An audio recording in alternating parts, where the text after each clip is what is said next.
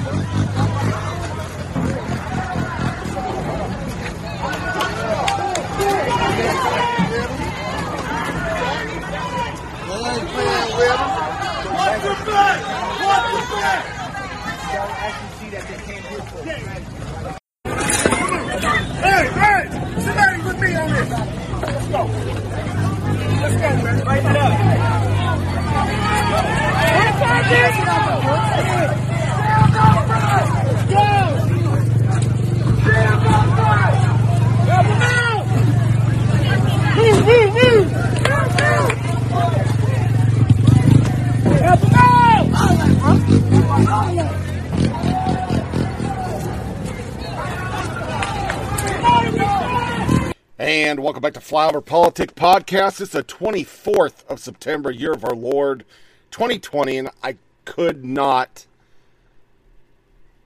not get on a mic today.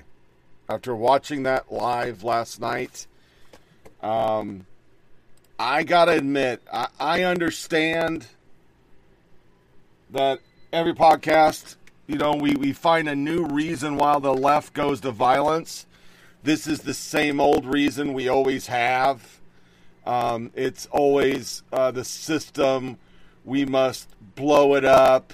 Yada, fucking yada, yada.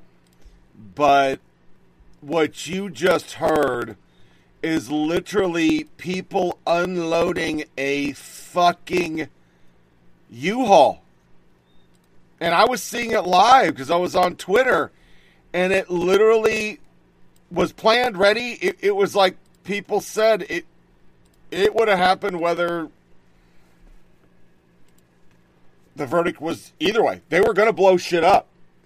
Eric Matheny was the first really to report it. This is a tag from the U-Haul in Louisville. BLM Antifa are unloading their riot gear. Looks like 788A13. There's an ID number on the truck. The woman in the truck's wearing a hip holster. Uh, that's an Arizona plate. For months, I've said look into Arizona. The corruption is from top, Ducey, and the AG. That's not it. Those trucks go everywhere. Articles automatically came out. U-Haul seen distributing shields, potential weapons to Louisville rioters rented to Holly Zorro or Zoller, and you guessed it, it's from Soros. It's a Soros pack. Uh, the U-Haul that began distributing riot supplies in Louisville immediately following the announcement of no officers would be charged for Breonna Taylor's death was rented by Holly Zoller of the Louisville Bail Initiative. The pre-parked truck was loaded with shields painted with anti-police messages, umbrellas, gas masks. Everything you saw in the protest was in the back of that trailer or uh, U-Haul. And other riot supplies. Zoller confirmed it was her in a phone call from a concerned citizen who pretended to work for a rental company. You can listen to it full at the end of this article. U-Haul employee leaked logs pro- proved that Zoller was one who rented the truck. At least two of the people on the board of the Louisville Bail Initiative were so- Soros Justice Fellows. The bail project claims to have paid bail for 12,096 criminals to date. According to her bio on the Bail Project website, Zoller has organized um, around anti fascist movements prior to joining TBP. Holly owned a gardening company, worked as a sous chef, and was a professional organizer. Holly lives in Louisville with her three daughters. Internet logs leaked by someone at U-Haul and obtained by Twitter user Intel.wave shows that they were aware of the situation. A rental contract was also leaked. The Gateway Pundit has censored some of their personal stuff. When asked about the U-Haul by someone who claimed to work for the company, Zoller confirmed that she did indeed rent it and I didn't get that soundbite, so we're to get it right now. Um, hold one. All right, it's downloaded, and here is the actual call.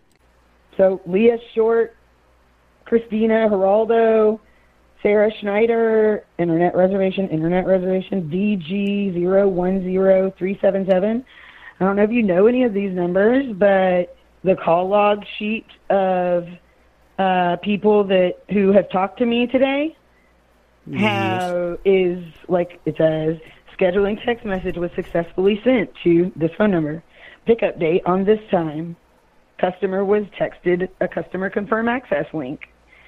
Customer called in stating he saw someone driving this equipment and are rioting and property damage. Not true. That's absolutely not true. Mm-hmm. Hundreds of Twitter posts about this customer renting a contract using the rental under this number used to protest illegally. Not true. We handed out supplies. That's it. So you handed out supplies and that was it. Yes. What And kind of I- supplies like, were they, Holly? Since then, it umbrellas, water, masks, goggles, Nice. Gloves. Holly, Like from what I've seen, people have been sending us, and we've been getting absolutely flooded, Holly, with calls. They're saying we Uh-huh. saw signs of people saying abolish the police, defund the police, about defund. that's my First Amendment right. Yeah, I what does it it. matter I what get I it, Holly. wrote on a sign? I get it. I'm not saying you're in trouble. I just want to make sure we're we're kind of clear because like we have no clue what's going on. I'm sure you have no clue what's going on. It's your First Amendment right to peacefully protest, and once again, I that's didn't even peaceful. protest. I just drove a U-Haul truck and dropped items off. You just drove a U-Haul truck and dropped items off, that. Holly. Uh, excuse me? No, I'm saying is that what? You, no, I I didn't hear you breaking up. Is that what you just said? Holly.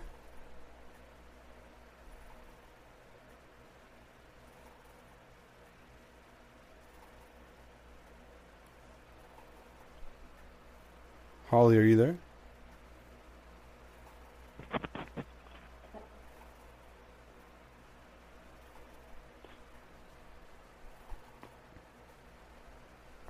Did uh, are we good?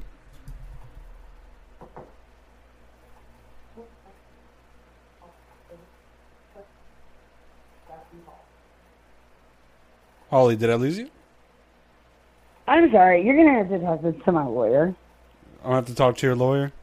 Yeah, I just I'm not I'm not gonna answer any more questions. Yeah, you're not in trouble. I'm not the law enforcement. Like we're not. I'm nothing to do with them.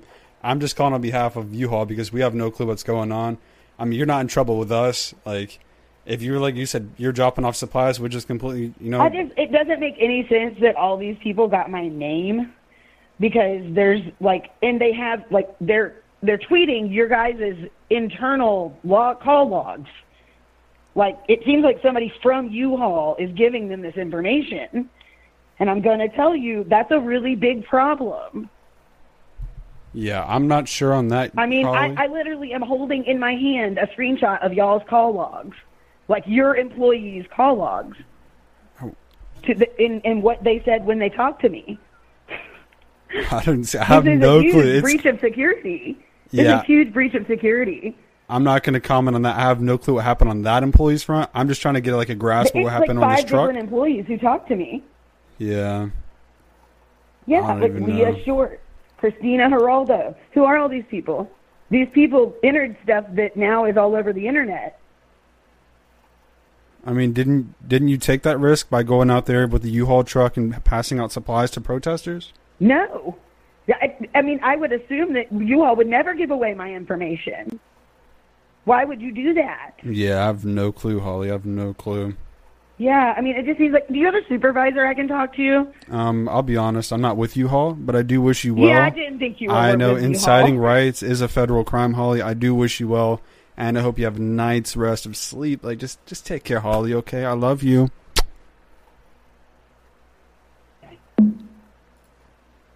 Boom.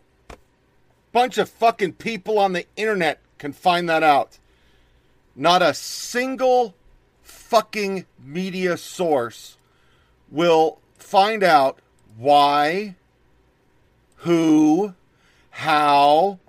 I mean, people are online saying pretty, like, well, here's one.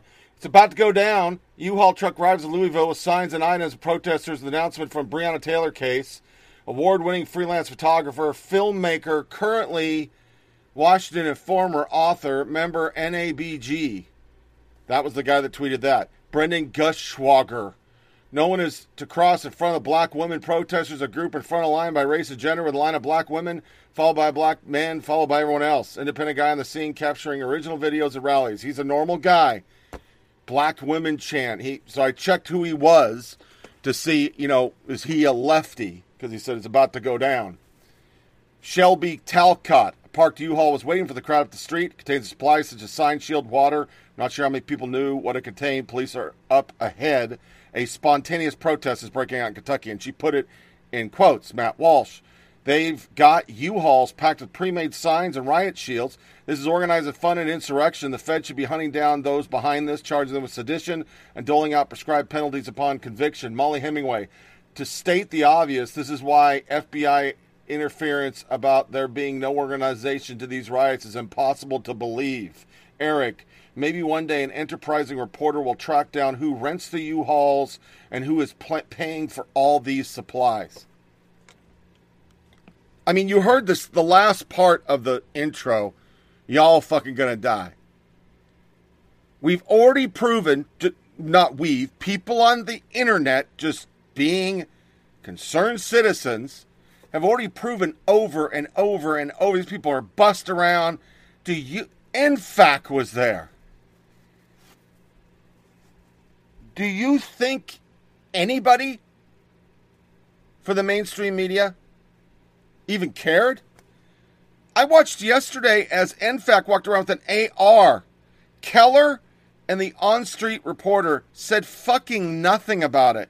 But we were inundated with article after article of white wing fucking white supremacist terrorists going to a lockdown, getting a temperature check with rifles before they went in the Michigan Capitol.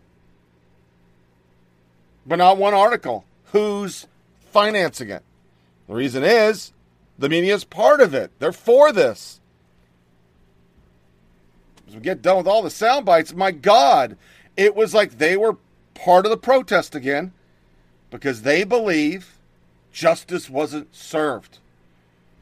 And then a black AG who's in charge of Kentucky goes on the TV and speaks.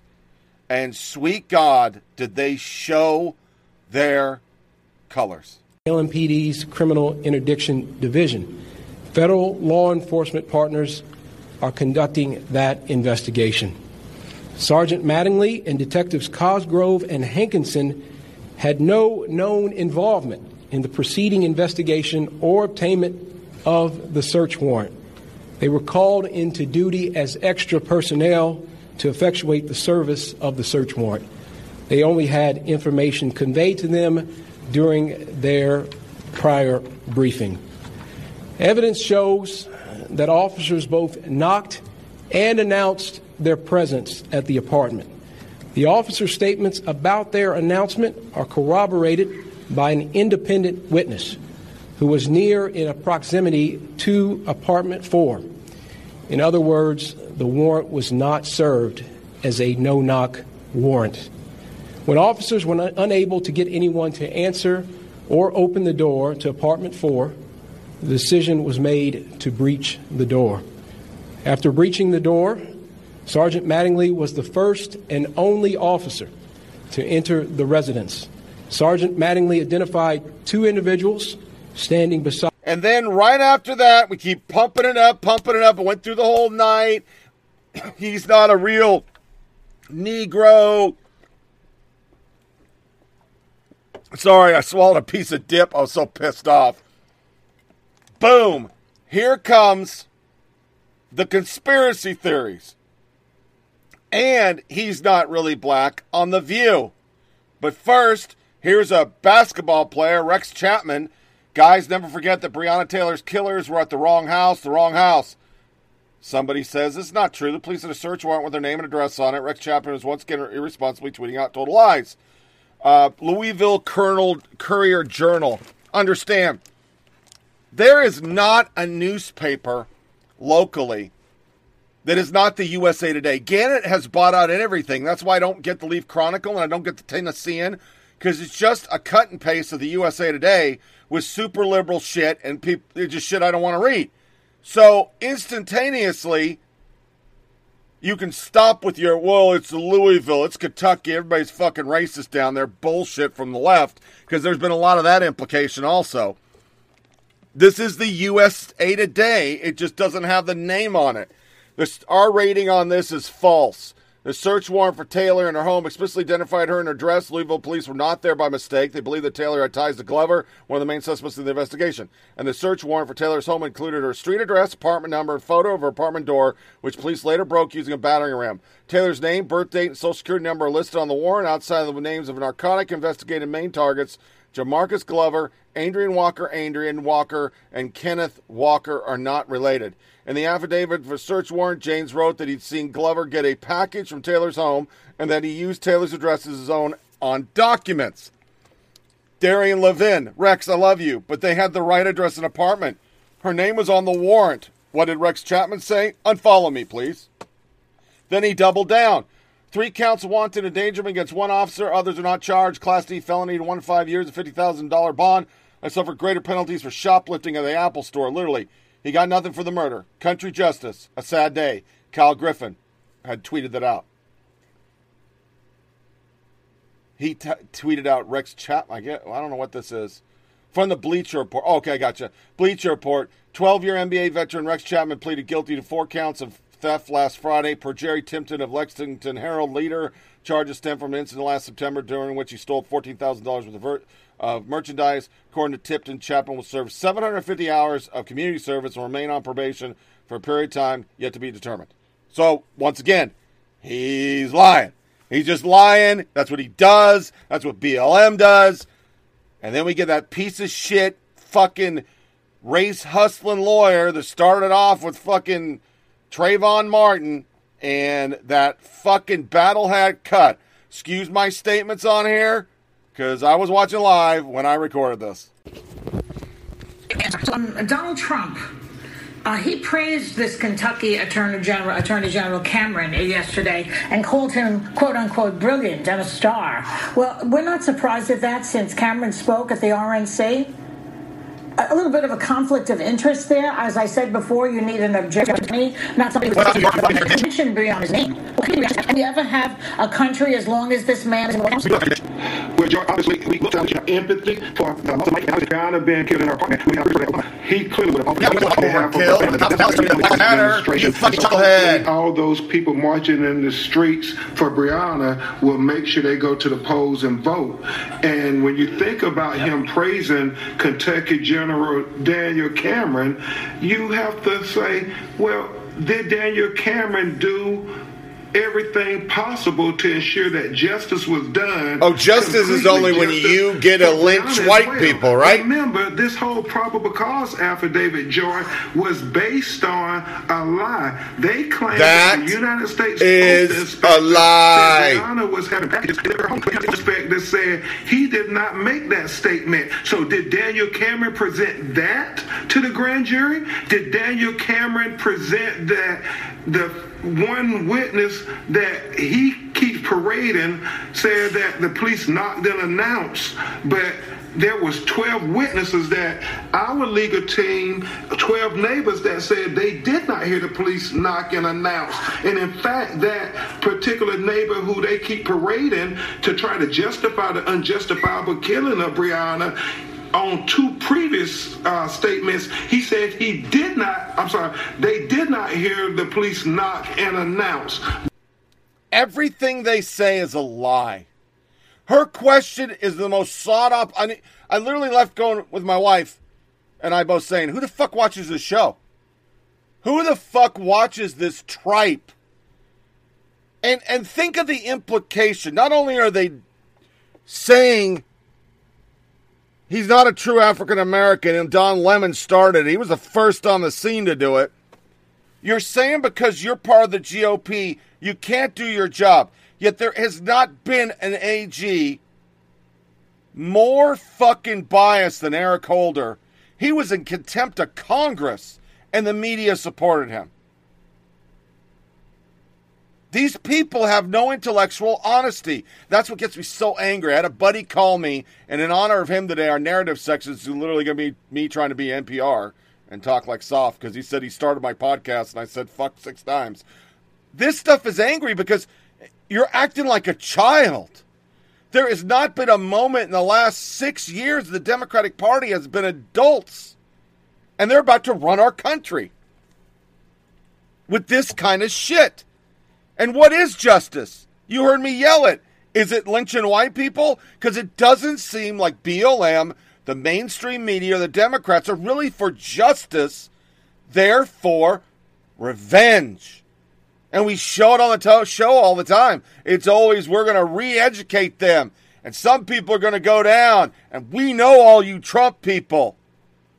People's responses to that skin folk shit believe some rando from LAPD officer 2,000 miles away, or the AG who lives about two miles from the chaos. Skin folk, but not kinfolk. Not sure how it's helpful or constructive for black leaders to weaponize their own race against those they disagree with. I struggle to think of any other ethnic group that does this. Also, the AG was not speaking for black people. He was speaking for the Attorney General on application and execution of law for all residents of Kentucky. Imagine if a white expert said that the DA, who is also white, but didn't bring charges against a black officer was skin folk but not kinfolk. And then somebody went right to it. Just because he's up there with blackface. That's the implication. So, though we knew it was going to happen, though we knew all this media shit was going to strum it up, boom, we went from mostly peaceful as they always say, to fucking anarchy. I love the black community, and I've done more for the black community than any other president. And I say, uh, with the possible exception of Abraham Lincoln, and I mean that with opportunity zones and with uh, criminal justice reform, with pr- uh, prison reform, with what we've done for historically black universities, colleges, schools, what we've done. It's uh, nobody's done more Abraham Lincoln, let's give him the nod. But beyond that, nobody's done more. I love the black community. Uh, I don't know enough about it. I heard a decision was just made. Uh, we've been together here, and so we haven't discussed it. But after I see what the decision is, I will have a comment on it. Okay? Thank you all very much. Thank you very much.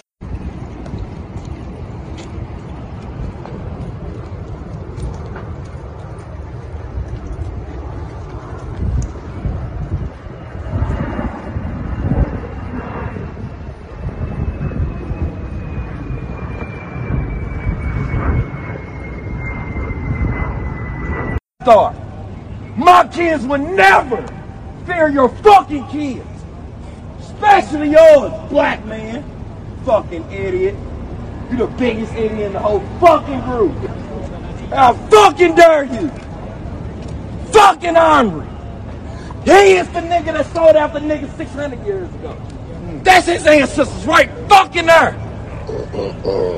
Hey, I know where they over here singing and doing all the shit y'all say they ain't want them to do. Long as y'all don't touch me and my folks. Long as y'all protect me and my folks. I don't nobody give a fuck about you. Only people that should is your family. That's the only one that does matter to you, right? But long as your kid ain't shot down in the fucking street, who ain't Listen, no one is to cross in front of the black women. Nobody. No one. None. When we see danger, we will let y'all know what to do. Everybody keep a steady pace. No one crosses in front of the black We women. are all free. We need the right foot, left foot. Listen, people in the front, we need y'all to clear a way for them. I want everybody to understand that we are in a position of day one, day two.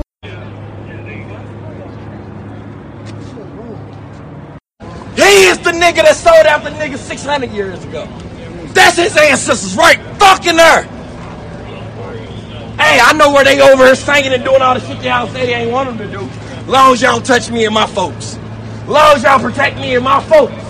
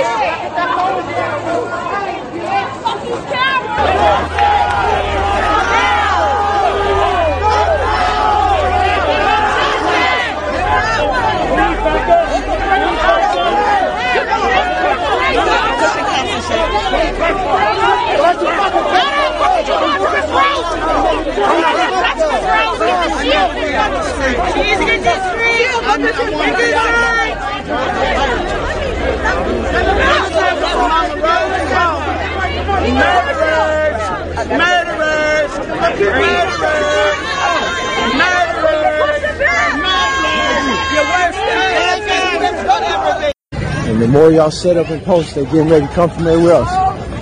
Here they come. Oh, they shot, shot guns at him. Oh, shit. Shit, they shooting guns at him, real guns. Shit. They're blasting.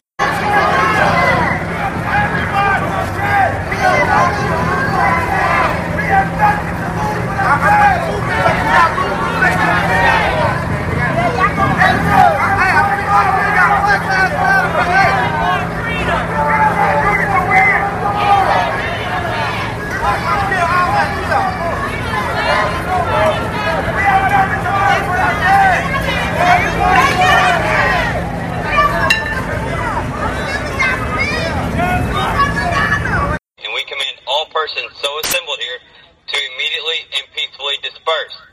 If you do not do so, we may dispense chemical agents and you will be arrested. Hey, what's your four digits, sir? You're not wearing your four digits like everyone else. Protect black women! Protect black women! Protect black women! Protect black women! These water! Water! These water!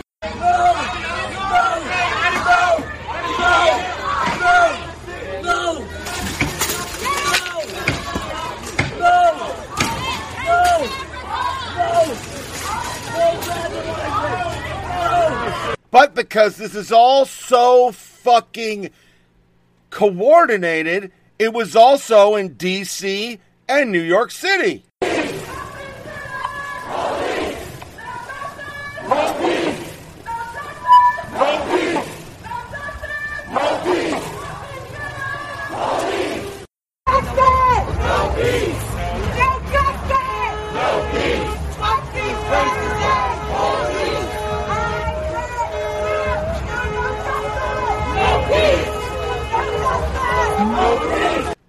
Got so crazy all over the country because the media's hyping it. They're saying it's a, a fucking travesty of justice, blah, blah, blah.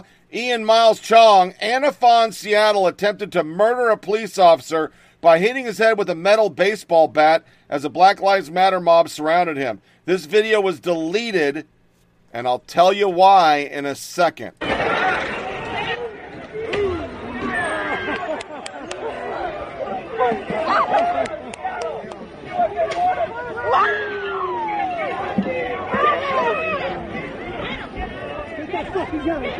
Now, for the record, the media know this. During the CNN live feed, as they're walking down the street, CNN is with them, unlike Fox, they're off to side. They were in the crowd and they were focusing on a pink bat. He kept showing the pink bat, and that was over in Louisville. So the video that was online, and luckily Ian Miles Cheong downloaded it, then resubmitted it, was taken down. It was a student journalist. She got two tweets back. Leila, please take this down. Very close up and far video of faces identifying clothing is super dangerous. Another one, please stop endangering protesters. So, OKRRR Alexa, who is a student journalist, okay, folks, with an X, given some critical feedback. I've removed all videos that could compromise identification of protesters. I'm not interested in promoting the identities of who are involved in the demonstration. Thanks for everyone who messages me. Tom Bevins, this is Antifa. Crowd cheers the man for hitting a police ball bat in the head with a baseball bat. A police ball, a police officer in the head with a baseball hat, a bat. Got it. I, I couldn't even say that, but I tried. The rest of the world was like me. If it was a lockdown protester, if it was a Proud Boy, Boogaloo, whatever group you guys are going to make up today, I guarantee that video won't come down, and I guarantee nobody on the right would ask for it to come down. It's called fucking freedom of speech, Moonbat. And I told her she'll be a great CNN reporter, because she will. Ford Fisher, the activists are looking at individual media credentials and social media accounts. This is at Louisville and giving out globe. I'm sorry, DC. This is at DC. The activists are looking at individual media credentials and social media accounts and giving out glow bracelets to ones they approve of. They forbid live streaming, at least for the time being. I will refrain from streaming for my safety and add updates here. Washington, D.C. Antifa militants are screening journalists to remove unapproved reporters who film their violent activities.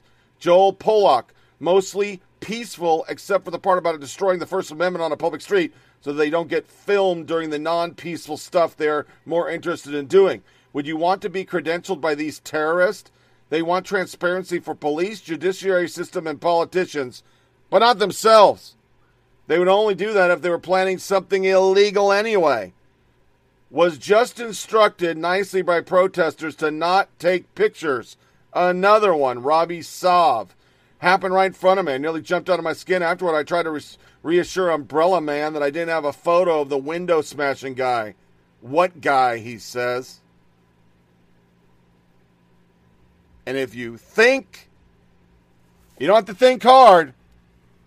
Last night, once you hit the 7 o'clock hour, the only people out there really filming stuff was Fox News. Everybody else had gone Betty Bye to Bonzo because they knew no good could come from it.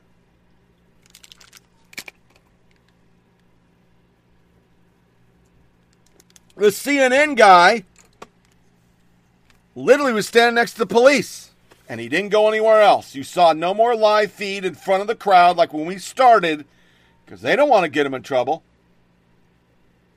But it's because they're part of it. Here's another journalist. The S, the sobs. That's what's sticking with me here in Louisville as I see the reaction to the Breonna Taylor announcement. Covered a lot of these, but I don't remember ever seeing this much hurt, this much crying for protesters. Protesters blocking intersection. This is Scuda Truth, Scuda Truth of Louisville. That's his name, Scuda. I asked what he had to say. The world given today news. Fuck the system. If everyone could get killed how Breonna got killed by the police, there's no way we should live in a society where that's possible. After a loud but peaceful march of about two hours, police in riot gear confronted protesters and then began pushing them. A chemical agent was used, and the officer began arresting protesters, dragging some to the ground by the collar. Officers then declare an unlawful assembly. Basically, he slowly but surely became part of the protest, which shot a fucking cop. We're going to get to our breaking news first, where the protests in cities all around this country are happening now, demanding justice for Breonna Taylor. Straight to CNN's Jason Carroll, who is joining us from Louisville, where a curfew is in effect tonight. Jason, good evening once again. Those two officers shot earlier tonight in Louisville. Uh, the the police chief holding a press conference. Take it away. What do you know? Right, Robert Schroeder uh, holding that press conference a short while ago. Uh, both of those officers uh, are at this point non-life-threatening injuries. A suspect is in custody. Uh, very quickly, want to sort of recap how we got to the po- to the moment when those officers were shot. We were there when it happened. Don, as you know, it began at uh, Jefferson Square Park. It was about eight o'clock, and as more as the evening wore on, as we got closer to the curfew, it became more and more clear that some in the crowd were becoming more and more agitated. We saw some starting to light fires. Then a group of about a couple hundred broke off from uh, that particular park, Je- Jefferson Square Park, and then made their way to an overpass at Broadway and First. That is at the moment where we heard what it appeared to be fireworks. Then we heard gunfire. It was all captured on our cameras. I want you, to, your audience, your viewers, to look at what we saw as it happened.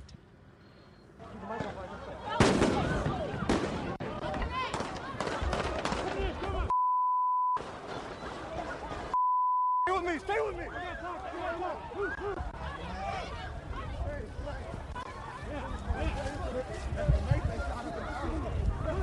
Let's kill that. I don't know what to shoot, but let's kill that. To the right, to the right. I got it.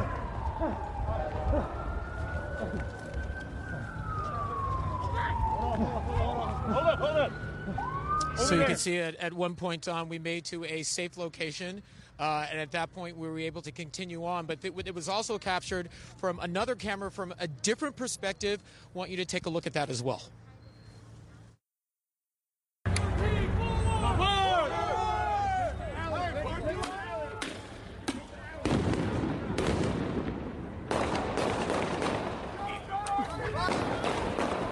Shots fired. Good? Good. You all good? We're good. Right there, officer down, right there. Officer down. Yes. Take cover. Officer down. Take cover. Officer down. Take cover. So again, Don, uh, two officers shot. One alert in stable condition. The other is in surgery, also in stable condition. Again, a suspect is in custody. And again, want to bring it back to Breonna Taylor and her family because, as you know, I've spoken to uh, her mother on more than one occasion, and she made it very clear while she wanted protests to continue, she wanted them to be non-violent. Certainly not the way it ended this evening.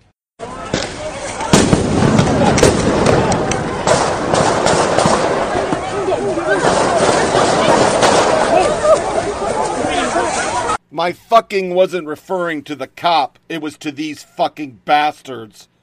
And you knew what was going to happen. The media knew it, and the media wanted it, because the media is just like BLM.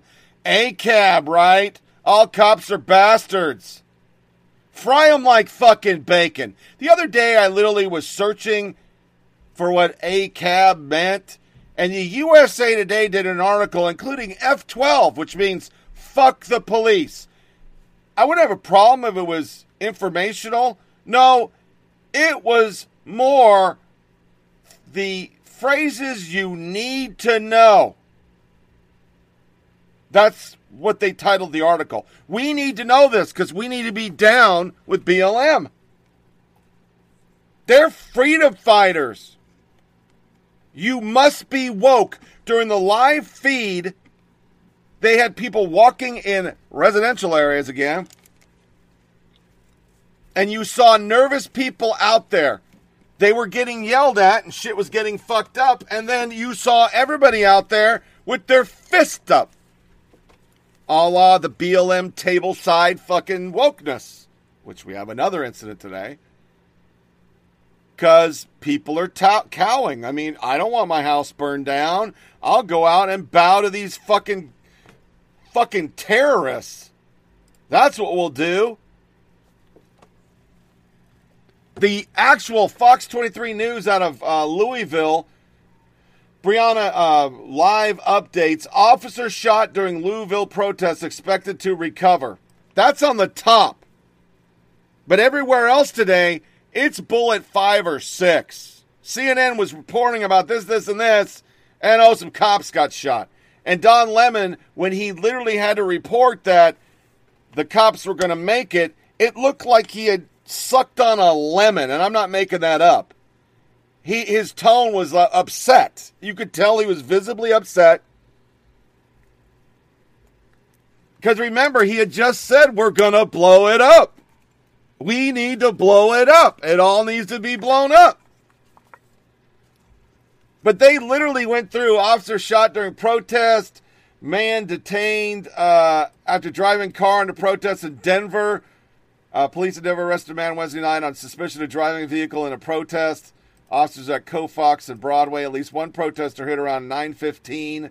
The Denver Post reported she told the newspaper that she was not badly injured. It was kind of going up on the hood, and I was like, "No, I'm not doing this." And I rolled over the side, and the video. Yeah, it's the same thing. He was getting surrounded, so he fucking hit the gas. What we're all gonna do. Justin was denied, House Speaker Pelosi says. I'm not playing her. I'm done with her. Suspect accusing shooting, injuring two Louisville police. Everybody was retweeting this picture and saying white supremacy because Max Keller said it's just a bunch of uh, alt right fucking white supremacist agitators. He's black. Sorry about that. Sorry. We can still blame white people. 127 arrested during Louisville protesters for fucking shit up. Atlanta, they had to use tear gas because they were attacking the fucking um, state house. Here you go. Yeah, those are nice people. They're freedom fighters. They're patriots. Tear gas time. A hundred arrested overnight during Louisville, so they kept updating it. They show them breaking shit, fucking things up. Portland, multiple people arrested and riots were declared during overnight in Portland. Failure to adhere to this order, they told them to get the fuck out. Uh, protesters throw Molotov cocktails towards officers, light fire to Justice Center, break windows, and they show the photo the photos of a rock as size of their brick radios. We call them bricks out in the NTC. Yeah, they they're they're the same size. Thirteen arrested in Seattle, where they hit somebody with a fucking head. FBI seeking tips to shooting the two police officers. That was early. They kept the total. Multiple demonstrations sweep Chicago. Uh, St. Paul. Yeah, they're out there burning shit too. Then they decided to close down I 94. Because, you know, people don't have to do anything. DC, like we talked about. Um, what else do we have?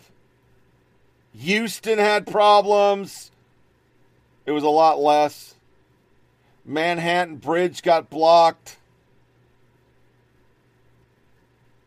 And that's about it. I'm not going to go over anymore. It's just the same old shit.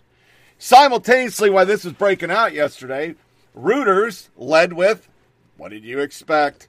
White supremacists' most persistent and extremist threat to U.S. politics, Homeland Security had said. No, he didn't. DHS tweets incomplete misleading reporting. The DHS responded to question by outlining threats to Homeland, racially and ethnically motivated violence, which is black and white now, anti government and anarchist extremists, which is BLM and Antifa, anti law enforcement individuals, BLM Antifa, nation states like Russia, China, and Iran.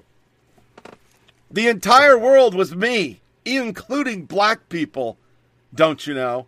Yeah, sure, it's white supremacists who are about to terrorize another American city, Louisville.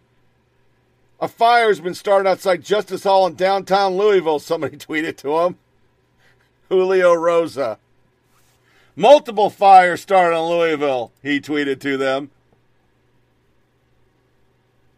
Valania, they must be hit, biding their time playing the long game and waiting to attack sometime in 2037. Those devious white supremacists. Isn't that the truth? So, the first soundbite I played for the shooting, understand, was the media not researching for it, not looking for it. They didn't give a fuck. They wanted a body count. They, you know, they jerked off Don Lemon with some fucking probably cocoa butter lush lotion jerked his little dick to fucking the people trying to stop them from saving the lives of the LA sheriffs because Don Lemon's a fucking terrorist. That's why he projects it's all white people. And I know that was crude, but I don't give a fuck on this day. Sorry, Rich. In Alabama. Literally, people on the ground, journalists that aren't affiliated with the mainstream media, they found it. Robert Aram Ferdman, two LMPD officers have been shot here in Louisville. The shooting happened around 8:30. Sources tell me suspect was being detained. Um, nurse deployable. Fallon Gick. CIA simulated warlord. According to the steamers, streamers on the ground, the riot in shot a max, a minimum of 10 times directly at the police. Uh, Shelby Talcott again as the crowd marched into the overpass. The commotion broke out and everyone started to run. I'm not sure why. Everybody just scattered after several loud bangs. She didn't know why. Kitty Shackelford, quite a weapon to have at a riot, Louisville, Kentucky, and they show people with bats and long rifles and ARs. I mean, they have weapons of war out there that the left wants to confiscate, but somehow nobody noticed. Nobody seemed to fucking care that this was happening. And Jenna Frito, screen mirrored. Here is a look at the shooting. Looks like they're going to need it. Complete insanity.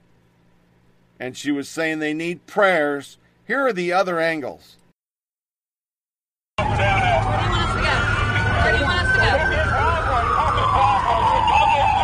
there, right there. Officer down, right there. Officer down? Yes. Yes. Okay. What do you want to do? What do you want to do? Right here. Right here. Oh, we got an officer down.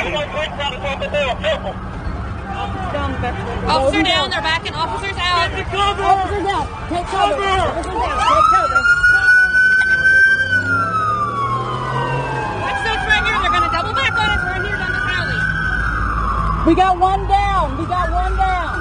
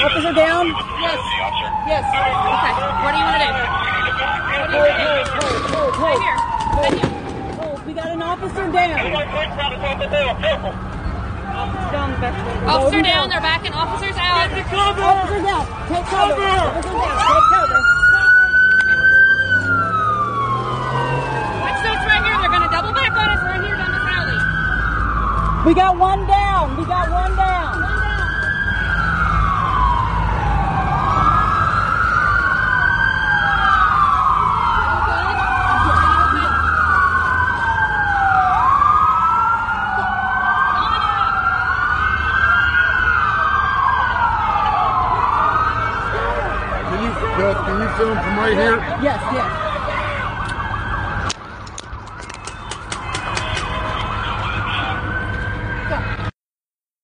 So as we do our first break today, I'm going to play the media talking about Louisville.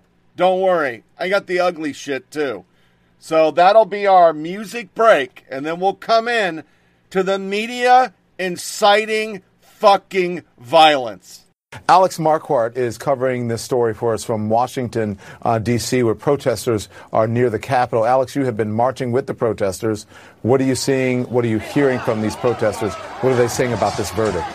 Well, Don, we've been marching with these protesters from the White House for about an hour, and I got to tell you, just since you got on the air in the last few moments, this has taken a turn for a much more violent march. I just want Adolfo to turn around here. This is a line of riot police. Until now, we have not seen police in this kind of gear, and that has really indicated that there has been a significant escalation uh, in just the last few moments. Now, the protesters have started going down this way in response. It's unclear what prompted this police response. Until now, I'm not going to say it's been peaceful, but it hasn't quite been violent. Since leaving the, Adolfo, follow me down here. Since leaving the White House, where it was a quiet, somber, more peaceful march, these protesters, uh, scores of them have been marching through some of the nicer parts of D.C., through neighborhoods where there are restaurants and bars and apartments, uh, chanting all sorts of things, anti-gentrification slogans, anti-police slogans. Uh, some have been banging on uh, on street signs with batons and bats. Fireworks have been have been fired off. We've seen graffiti sprayed uh, on a variety of buildings, and even seen an Antifa flag clearly being flown and waved at the front of the march. We are now at the back of the march. Again, Don, we started with this march at the White House about an hour ago. We are now in Adams Morgan. Um, there had until about five minutes ago not been any confrontation with the police, the police allowing this crowd to essentially go wherever they wanted to escort them. You can see here they're policemen on bikes. They are not in riot gear. But Don, as you know, there is a point usually in these protests where you wonder which way is it going to go. Is it going to stay peaceful or relatively quiet, which it had been, or is it going to get violent, which we have just seen indications of? For now, this crowd continuing to walk through Adams Morgan here in Washington, D.C., Don. So, right where you are now, I mean, it doesn't look particularly violent. It does look like there's chaos uh, there, Alex. Um, is there a, a stronger presence of police or response from police? Talk to me about that. Yeah, it had been much stronger, and the reason that it looks quieter is frankly because the march had moved on as the police moved in. Um, the police were chanting "Move back," and move back they did. Uh, this, the the crowd certainly has shown no sign of dissipating or going home. They are just moving on. They did not engage with the police. Uh, we did see uh, one young man, I believe, taken into custody. Um, but other than that, there has not, there have not been violent altercations with the police. The police are not wearing gas masks, which is usually a sign that they, at least for now, are not planning on firing tear gas. But the protesters themselves, as we left the White House, they did start putting on helmets and goggles and start talking about keeping a tight group. Um, and frankly, talk, talking about marching tactics. So it's clear, at least, they thought there was a possibility that things could turn violent. We'll certainly see where that goes. For now, the march is continuing. Don? All right. Alex Marquardt, uh, we'll get back to you. Alex. After these findings were announced, Kentucky Attorney General Daniel Cameron, who, by the way, is a protege of Senator Mitch McConnell, who was at his wedding early, in early August, called Breonna's death a tragedy, as if her death were akin to a drowning or, or an accident or being hit by a bus. Today's ruling states that in legal terms, Breonna Taylor's life did not matter. That message was heard loud and clear, and not just by black Kentuckians, but let's face it, by black Americans everywhere. That according to the theory of, of the law that was voiced today by Attorney General Cameron, police have the perfect right to bust into your home in the middle of the night if you have any association with someone police are looking for, even if they've already found them. And they can shoot and kill you in your bed and walk away with no legal repercussions. And the only problem that these police will have is if they don't aim properly at you and they endanger your neighbors. And about that right to bear arms and defend yourself in your home, well, you know, that good old conservative rallying cry, Second Amendment. Oh, that doesn't apply to black people. Sorry. The rule of law, that doesn't apply to black people. Justice, uh, that doesn't apply to black people. That was the message that we heard from the state of Kentucky today. We know that the Attorney General is a conservative Republican who spoke at the GOP convention, and this stinks of politics. Yeah, I think you have to always look at party. Party is the religion now in America, par- especially for Republicans. Don't look at the fact that this guy's black. That does not mean anything. He is a Republican through and through. He spoke at the RNC. He told you who he was. Believe him. Alicia Garza, uh, this guy did manage to get out a few words about celebrities. And he's upset that people are going to speak out on behalf of Breonna Taylor. He finds that offensive. Maybe he's still mad that Tina Knowles owned him on jumping off and doing his little marriage thing and having Mitch McConnell as his guest of honor and enjoying his life while Breonna lay cold in the ground. Maybe he's still mad at Tina Knowles. This was an atrocity.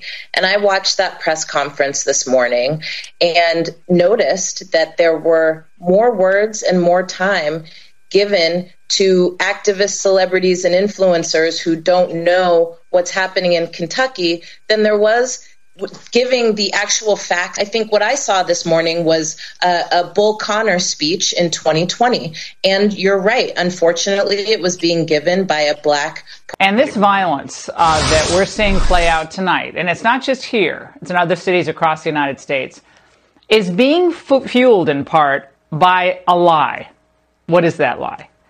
The lie is that America is a systemically racist country, that we really haven't made really any progress, certainly not much progress since the 1950s or 1960s on issues related to race. Now, this is a cynical and poisonous strategy, this entire narrative about systemic racism that's being employed by hard left activists and echoed without any question whatsoever by many in the media who frankly know better. Now, that's exactly what they're doing now after this grand jury decision, where again, two officers of the three were not charged after the shooting of Breonna Taylor. Reminder of the tremendous work that must be done to address the ways in which racism infects every aspect of policing. I think it's grossly insufficient. It does not deal with the fact that the life of Breonna Taylor was taken. No one is actually being held responsible for her death. What you just heard might make you think that the police got away with murder, but that's not what happened. That's not what the grand jury found. I want to walk you through the facts of the case. Shortly before 1 a.m. on March 13th, three plainclothes Louisville police officers executed a warrant at Taylor's apartment. And contrary to the media's initial claims, Kentucky Attorney General Daniel Cameron months ago had had these month long investigations. He found that this was not served as a no knock warrant.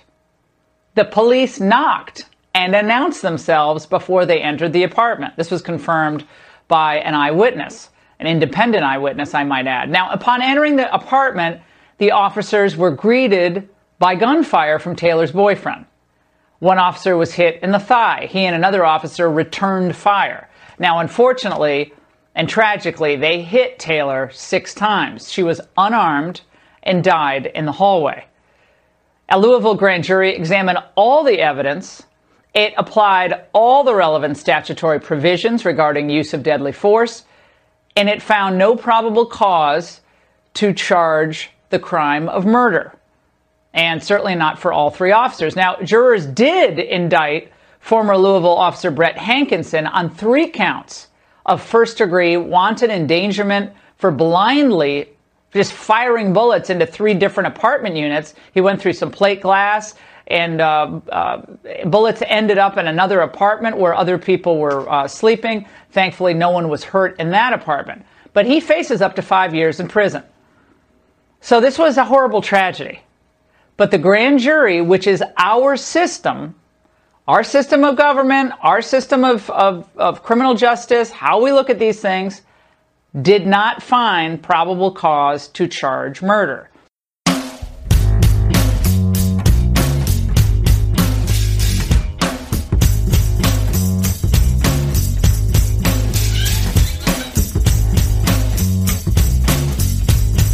Welcome back to Flyover Politic Podcast with Tony Reed.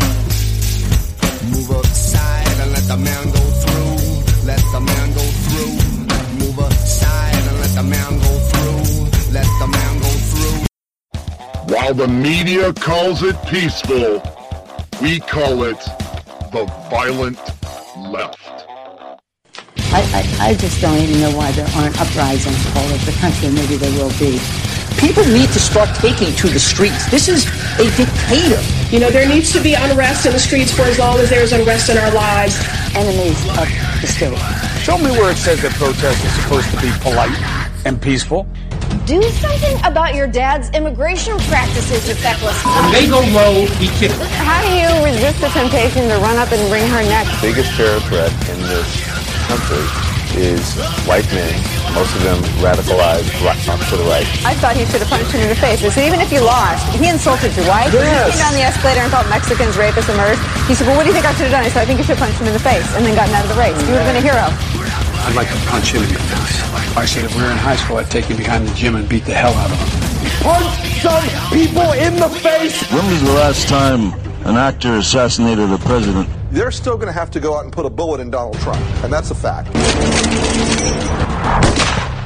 country is white men, most of them radicalized right, to the right.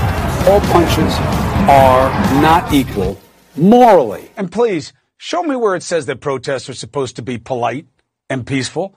I woke up and I saw these headlines like Don Lemon is calling for the abolishing uh, the uh, the Blow electoral college. up. Blow it all up, but said. I was responding to you when you said we No, want no. people with integrity. I wasn't even there. no, but let me tell you, I don't care. But I was responding to you when you said we want people in with integrity in Right. office, and I said, well, then we're gonna have to blow up the whole system, right? But. It, and I said, man, here's what Democrats can do. Right. And I said, that's the danger. They can like stack the court. But all of a sudden, I am calling for the abolishing of the electoral college. And what else did they say? Oh, and that I'm a Democrat because I said we. I mean, the American people. Right. But anyway, there But you listen, you forgot something very fundamental. That you weren't there at all. I, I wasn't even there, but I'll take your word for what happened. But I'll tell you this. I lost my pen. A black guy can't say that he wants to blow anything up right now. I mean, What is wrong with you? people are tonight? waiting for you to come and destroy their houses. Oh, my gosh, With I people know. like me, your cookie white friends. I know, it's crazy, right? So you can't say you want to blow stuff up because you're playing into the narrative. So you can say that. You can say that. Whoa. You can say that, but I can't. See, I would get in trouble because then, you know, Don Lemon is joking about violence and. You have to. We have to mock it. We have to mock the intention to demonize people. You have to mock it. Because if you go at it straight, you give it too much dignity. Yeah, but I usually don't give it oxygen. I, oxygen. I usually don't respond, but I thought this one was the context was so egregious, and they take the soundbite like just a little part that we say, and not the context of the entire conversation. But here's what I say: run and tell this. I do think that the that we need to look at the electoral college because I think that it disenfranchises disenfranchises voters, both Democrats and Republicans. If you're in a in a blue state and all of the electoral uh, votes go to the Democratic person, then the Republicans' votes aren't counted. The people who voted for the Republican candidate. So I do think it should be looked at because I think it does disenfranchise certain people. Should it be abolished? That's not for me to say. I'm saying this is what Democrats are saying. Stack the courts. Get rid of the electoral college. But there is no nuance and no context anymore. So No. who really cares? The Justice Department has done a thing that is pretty alarming um, and seems, I don't know how it could be legal. They've decided to deem New York City, Portland, and Seattle, three American cities, to be anarchist jurisdictions, ordering a review of federal funding to locales where violence has occurred during protests. Um, the Justice Department has cited city councils voting to cut police funding, the refusal to prosecute protesters on charges like disorderly conduct and unlawful assembly, and the rejection of federal intervention and injuries suffered by law enforcement officials as reasons why they they- why they can designate these anarchist jurisdictions. What? What? What is happening here? I mean, this is absurd, both factually and legally. Factually, the idea that the Attorney General of the United States is furthering this silly narrative about our cities, calling them anarchist, is preposterous to me. Um, as you know, image after image on Instagram yesterday in Central Park and all over New York, with people like walking their dogs. Like this doesn't seem like anarchy to me, or the people getting parking tickets uh, and the like. Um, you know, the, the, I would expect the Attorney General and President to be a cheerleader for America instead of trying to tear it down, but that's what they seem to be bent on doing. And then legally, What they're trying to do is say if you're a so called anarchist city, we get to cut off federal funds to these cities, you know, including for healthcare, policing, all kinds of things. That is flatly unconstitutional every day of the week. They tried that with sanctuary cities, and I had the privilege of representing the city of Philadelphia and challenging that. And honestly, that was a layup. That wasn't a hard case to argue. The Supreme, the, the Court of Appeals, with conservative judges on it, said Barr and Trump acted unconstitutionally. They haven't learned their lesson. They're doing the same thing again. And the most telling fact is in their 1,500 word memo on trying to justify this thing, not a single legal citation, not one law is not adequate to respond to a tragedy. That is uh, quite a remarkable statement, a striking statement. Well, listen, not only um, is he being intellectually dishonest about that, you know, I find all of his remarks with regards to this whole entire press conference offensive. And let me just speak to this whole celebrity influencer thing. While they can't speak for Kentuckians, let me say this as a black woman. He does not speak for black folks. He's skin folk, but he is not kinfolk. And so just like he thinks they can't speak for Kentucky because he's up there with a black face, he does not speak for all of us. This was not a tragedy. This was a murder. He should be ashamed of himself. I played the light skin again because why would you say something like that? Why? I mean, we talked about it on the show that there is a problem amongst, amongst the black community with the light skin, dark skin, but he's not light skin. But that's what the left can get away with. They can talk about women that way, gays, transgenders, Uh, don't you know the 45% of gay guys that want to vote for Trump, they're probably getting thrashed because you don't break step. We know. What is wrong with you? You can't break lockstep. You have to do what you're fucking told. Literally, it. I found this tweet. Joe Biggs, I don't know who he is. Here's one of the cop shooters. Big surprise. Because the guy's black. Do I blame them? No. But that's where we're going. When you make everybody a racist, it's it's like, you know, people I've talked to, the friends that I've spoken with. Well, if I'm already a racist, fuck it. I'll start saying shit that I wouldn't normally say. I mean, I'll never call somebody a racial slur, but I'm to the point where I'm saying thug left and right, and I don't give a fuck. And you already called me a racist. Ignorance coming out of my mouth uneducated. I'm Chuck Todd now. You're uneducated because every one of these protesters is getting paid to be a jackass.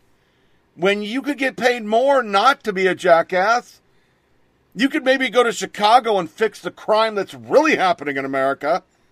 You could actually research the fucking case and find out that this is a tragedy. It's fucking horrible. It's what I said in the last podcast. The only one that fits the bill that they're talking about. But then when you dig and realize that she dates thugs, eventually cops are going to come to your house when you're with people that are fuckheads. And if you're allowing shipping, I mean, that crumb trying to lie that it. Come on. Get the fuck out of here. I talked to the postmaster. Who the fuck is going to be honest nowadays about anything? It's no different than Michael fucking Brown. Everybody went on camera and said, hands up, don't shoot. He was surrendering. They shot him in the face. They didn't say that he grabbed the gun and shot up the dashboard. They didn't say they beat the shit out of the cop. They didn't say any of that crap. The Wendy's. Instantaneously, all the race hustlers like Don Lemon saying we gotta blow it up was blowing it up. They killed another black man. Then the video came out and all went to shit. Michael Brown. Then we fucking find out that every one of those witnesses weren't witnesses. When they actually got questioned, they were lying. Do I blame them? No, because look at the AG of Kentucky. If you're a black person right now and you're living a good life because you applied yourself and you worked hard and you're getting the benefit of America, that if you actually apply yourself, you can be successful. Are we all going to be millionaires? No. Are we all going to own our own company? No. Are we all going to be the best? No. But you'll be successful if you apply yourself. Show up to work, do your fucking job. Don't be a fucking pain in the ass. You'll move up in a company. You'll mop, and then you'll tell people to fucking mop. But could you go out there and say that there's not some systemic racism? No, because look how blacks are treated when they don't toe the party line. That we're all still in chains. That Trump's going to put us back in chains. Oh, wait a minute. That was Romney. He said that about Romney. Reuters. Demonstrations in Louisville wore on past nightfall in defiance of 9 p.m. curfew and remained mostly peaceful until several gunshots rang out in the midst of a skirmish between protesters and heavily armed police. Not one media person said the cops are doing the right thing by not enforcing the curfew. Don Lemon had the balls to say they're not enforcing the cur- curfew. It was judgmental. But there's Reuters again, mostly peaceful until cops got shot. Now, understand if it was mostly peaceful until the cops shot tear gas. We see how they report that. It's like Afghanistan. We played that on the last podcast. Mostly peaceful, but the cops shot two armed, unarmed men or armed men or whatever. Oh my God.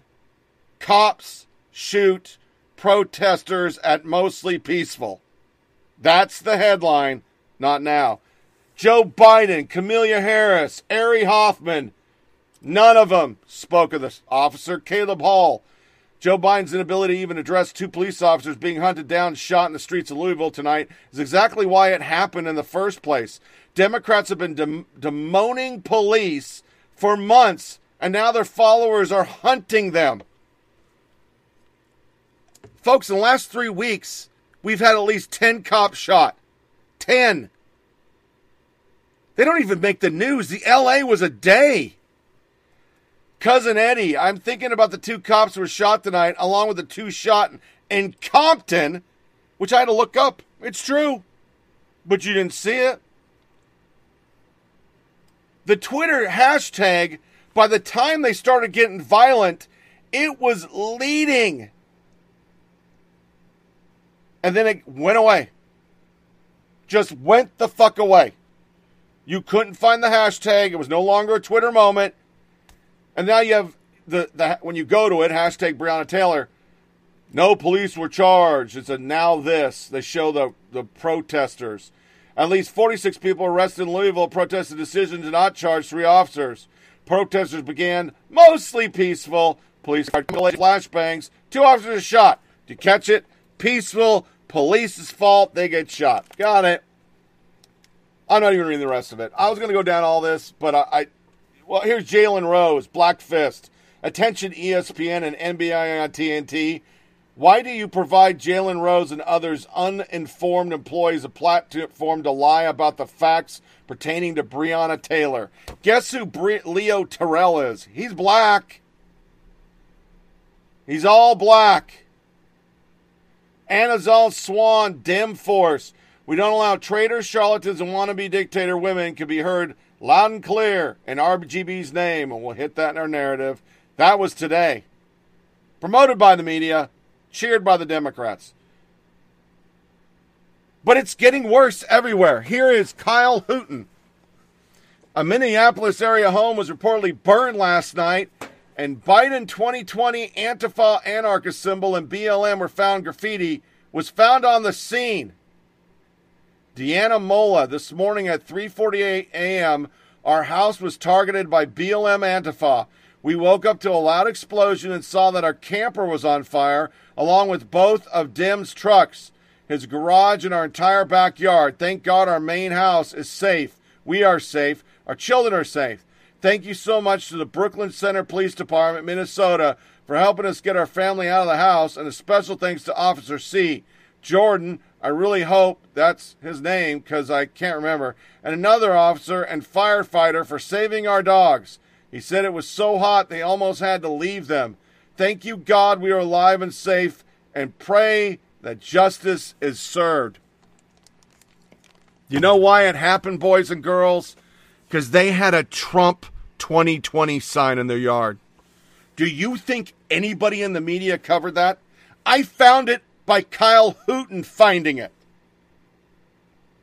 Because we're not going to report about the two cops shot. We're not going to report about them doing another table side wokeness in Tampa St. Pete to Two grandma, a grandma and a fucking grandpa.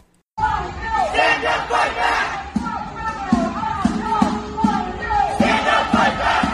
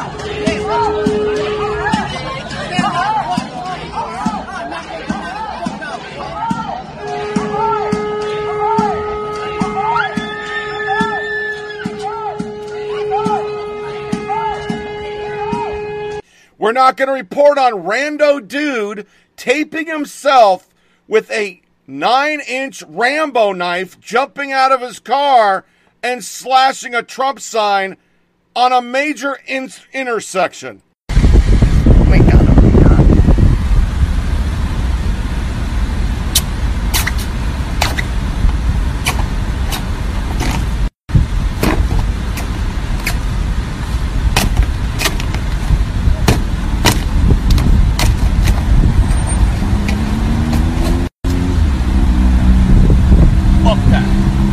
Yeah, yeah, we're not going to cover that. I mean, why the fuck would we cover that? Why?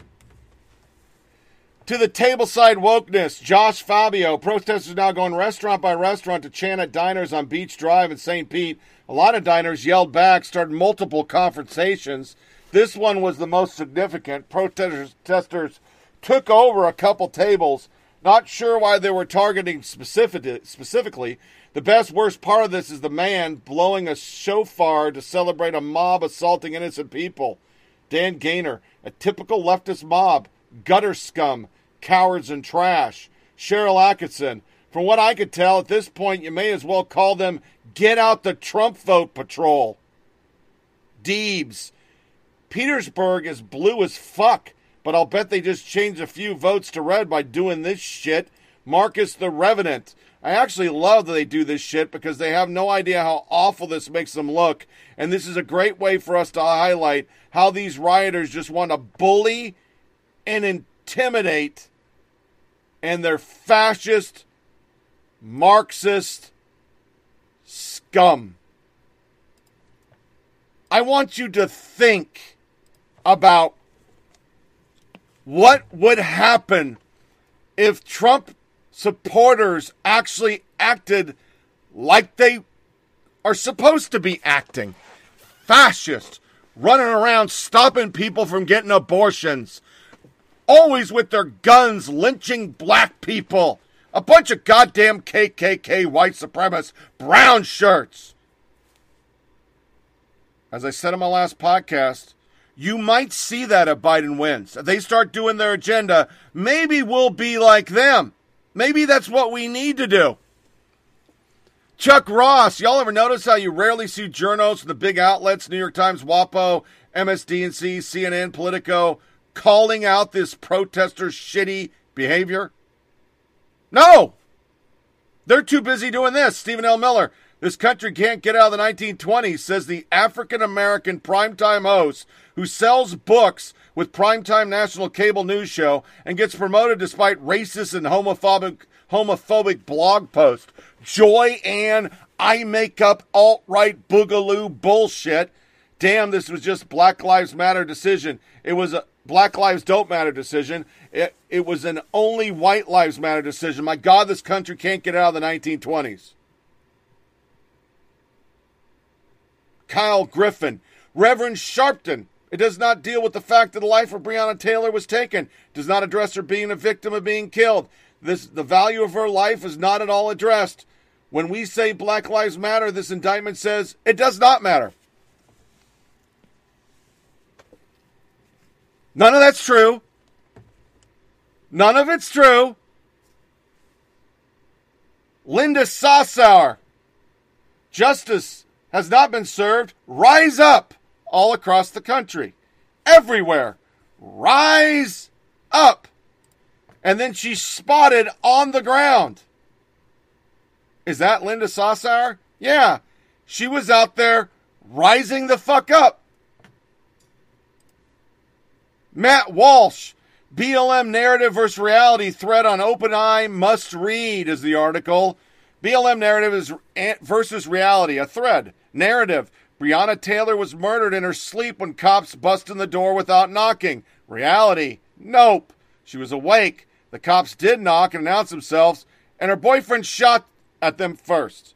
Narrative Jacob Blake was unarmed, shot by cops while trying to get into his car after stopping to break up a fight. Nope. Blake was harassing his alleged rape victim, was armed with a knife, and was reaching into his ex girlfriend's car, which he was trying to fucking steal.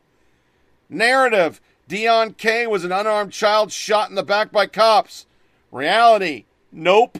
He was a legal adult, a known gang member, and shot in the chest while running towards officers with guns drawn. Narrative George Floyd was a law abiding pillar of the community, was choked to death by cops. Reality Nope. Floyd was a violent felon high on lethal dose of narcotics who died from cardiac arrest while being restrained after resisting arrest. Narrative Ricardo Munoz was a mentally disabled man randomly gunned down outside his mother's house. Reality Nope. He was trying to break into his mother's house and got shot because he chased after an officer with a fucking knife. Narrative Michael Brown was a gentle giant murdered in cold blood while raising his hands and yelling, Don't shoot! Reality Nope. Brown was a violent criminal who assaulted a cop and tried to steal his gun minutes after robbing a store and assaulting a cashier. But yeah, let's take these people seriously. Even the New York Times actually exposes violent protest. I want to kill cops. New York Times reporter Nellie Bowles has again committed journalism on the front page of Tuesday's edition, no less. She's a San Francisco based tech reporter who had managed to provide close up pictures of the real time, real world consequences of the often violent destruction, anti American protests taking place in the Pacific Northwest. Her latest protesters pressure bystanders to choose side. So I got to flip screens here. I can't read it. The text box captured most of the gist movement divided by aggressive approach outside homes. She was mentioned she even mentioned some of the pamphlets at one rally. Why break windows? I want to kill cops until I'm dead. Peace now, peace later, an anarchist introduction to firearms. In defense of smashing cameras. And three way fight revolutionary anti fascism and arm self defense. In August, Bowles documented the thuggish threats against small business owners by Seattle Antifa and other protesters. Now she turned her attention to the ongoing anarchist occupation of downtown Portland with anecdotes that capture the anti American flavor of the movement. Terrence Mo- Moses was watching protesters against police brutality marched down his quiet residential street one evening when some in the group of a few hundred suddenly stopped and started yelling. Mr. Moses was initially not sure what the protesters were upset about, but as he got closer, he saw it. His neighbors had an American flag. It went from a peaceful march calling out the names to all of a sudden, bang! How dare you fly the American flag? Mr. Moses, who's black and runs a nonprofit group in Portland, Oregon area, they said take it down. They wouldn't leave. They said they're going to come back and burn the house down. Nearly four months after the killing of Floyd by Minneapolis police, some protesters against police brutality are taking a more confrontational and more personal approach. The marches in Portland are increasingly moving to residential and largely white neighborhoods where demonstrators with bullhorns shout for people to come out out of your house and in the street and demonstrate their support. Those these more aggressive protests target ordinary people going about their lives, especially those who decline to demonstrate allegiance in the cause. That includes a diner in Washington refused to raise their fist to show support to Black Lives Matter, or in several cities, confused drivers who happened upon the protest. The same night the protesters came to the flag flying couple's door last month, they marched into Kenton Commercial District and used restaurant picnic tables as fuel for fires. They collected the colorful wooden dividers the neighborhood neighbors had recently built for outdoor dining and set those ablaze as well. Mr. Moses and others in the community ran into the protests with fire extinguishers. Some residents in Portland say the tactics are escalating as the protesters become increasingly dominated by white people, including anarchists and supporters of Antifa, the diffused collection of militant left wing activists and a strong presence in the region. Bowles looked in on BLM Portland event described as an autonomously organized direct action march. They gathered in Unthank Park and residential neighborhood around 8 p.m. Everyone wore black, including some protesters who had on body armor and motorcycle helmets. They hastily set up picnic tables and supply booths in the parks using cell phones for light to showcase their goods. There was food table overflowing with protein bars and monster energy drinks. A small free literature section was set up on the grass and overseen by three people in a ski mask it was popular offering and people crowd around and cranking to see the pamphlets. Uh, let me see the uh, three way five. I already read those. Bowles closed with an anecdote equal part revealing and pathetic.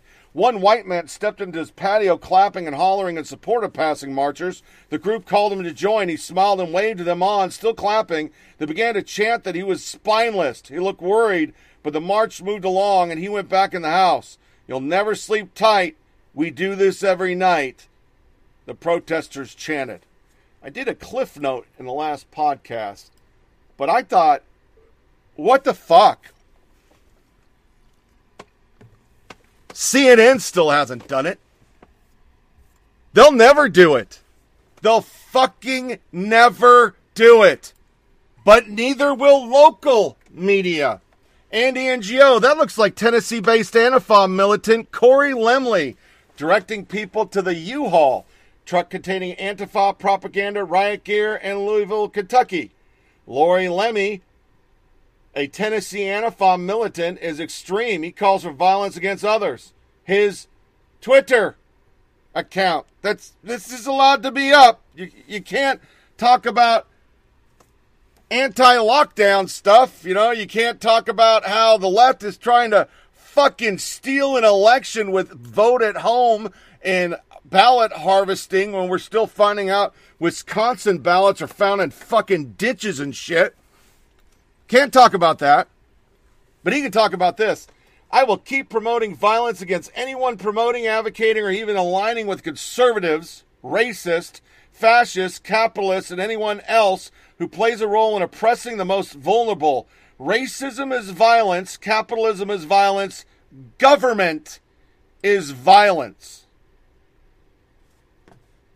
They, Channel 5, Nashville, even interviewed this cock. Good evening, everyone. President Trump has called Antifa a terrorist organization, and many blame the group for damage during protests in Nashville and across the country. So, what is Antifa? Investigative reporter Ben Hall questioned a local Antifa activist. Do you support violence?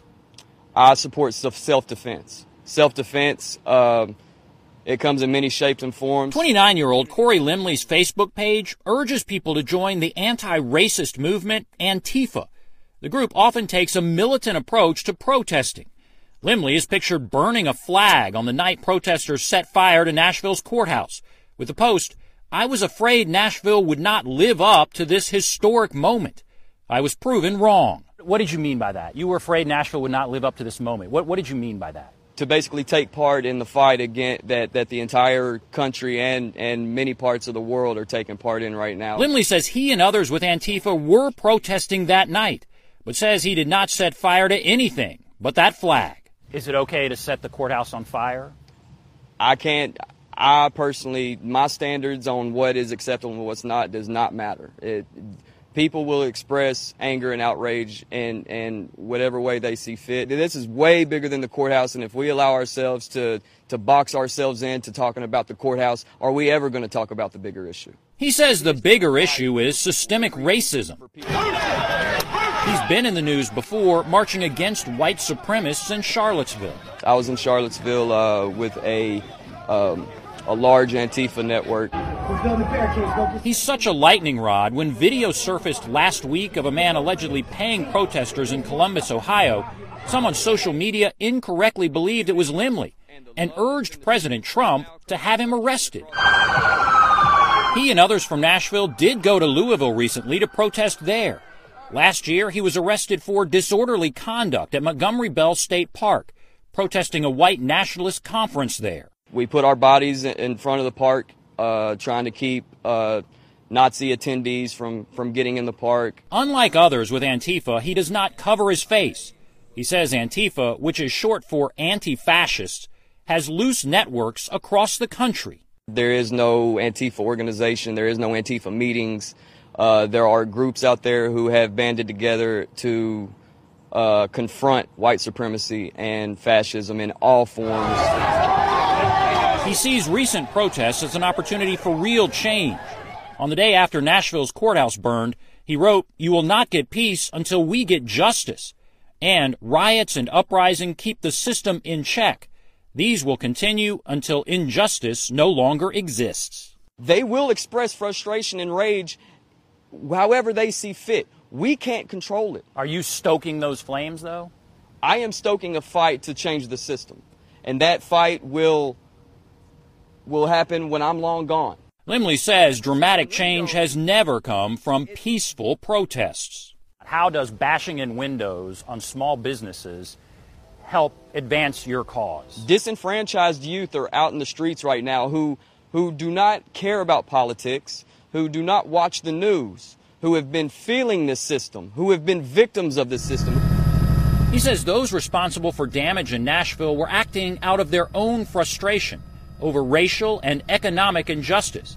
He says he's never met those who police have arrested so far for setting the courthouse on fire.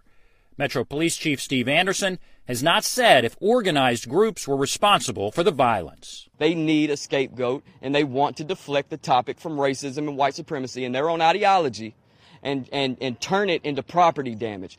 A Metro councilman says Antifa should pay for the damage to the Metro courthouse, but that has gone nowhere. Nashville protests since that night have been peaceful. Ben Hall, News Channel 5, investigates.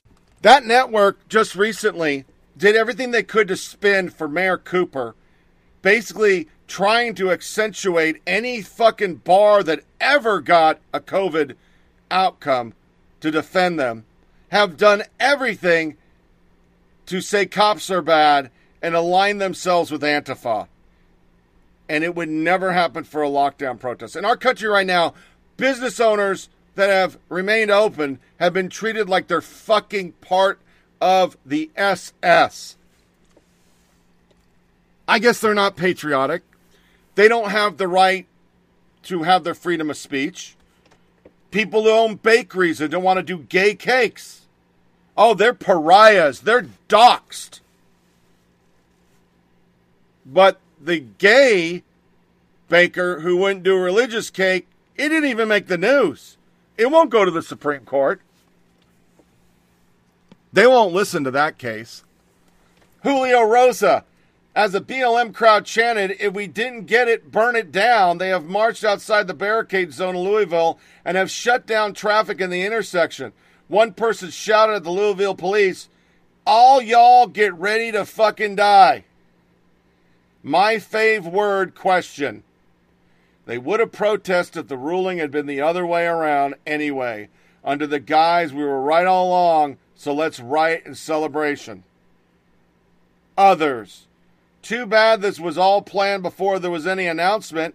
My empathy is wearing thin. I'm getting very weary. No time for due process, it seems. Recruiting police is going to be a real problem. What these people want is not justice. What they want is revenge for what they hallucinate happened. And that is an incredible tweet. Just fucking incredible. Matt in Oregon sends us a, another story. Portland Park denies permit for Proud, Proud Boy rally in North Portland. City Commissioner Amanda Fritz said that the rally of right wing groups would violate social distancing guidelines during COVID. But BLM and Antifa have open permits to just, yeah, do whatever you want. So in our blow up, we heard some chuckling. Here's Colbert doing the New York Times version, and, and I play it at the end of our violent left, which I put on the front of this section, just so you can hear all those people talking, and then the media talking, and you can do the math. You know, th- this is them. This is their shit. If anybody goes to polls this year and doesn't think Democrats, media built this, and you actually believe that it's Trump's fault, you shouldn't be allowed to vote. That's all I've got to say. I'm going to be a liberal. You don't have the right to vote because you're a fucking moron. But that'll never happen in our country, thank God. Colbert played the fuck fuck goose about how safe it is before nightfall in New York City. The battle was going to be the craziest part of our government. The Justice Department said, hold my beer. And Kavanaugh said, gladly. Because yesterday, in an official statement, the Department of Justice named New York City, Portland, and Seattle anarchist jurisdictions. Anarchist jurisdictions, do you know what that means? I'm going to guess no, because it's a made up term. It's all just part of Trump's crackdown on cities that have protesters. The Justice Department has identified these three cities as having permitted violence and destruction of property and are now at risk of losing federal dollars. So, New York is a kid and Bill Barr is basically saying no allowance until you clean up your room, except the kid in question gives the parents $116 billion more in lemonade sales than the kid gets back. And I know that's not a perfect analogy, but what do you want from me? I'm living in an anarchist jurisdiction. And the anarchy is everywhere. I barely got in here tonight. I had to wade through the corpses.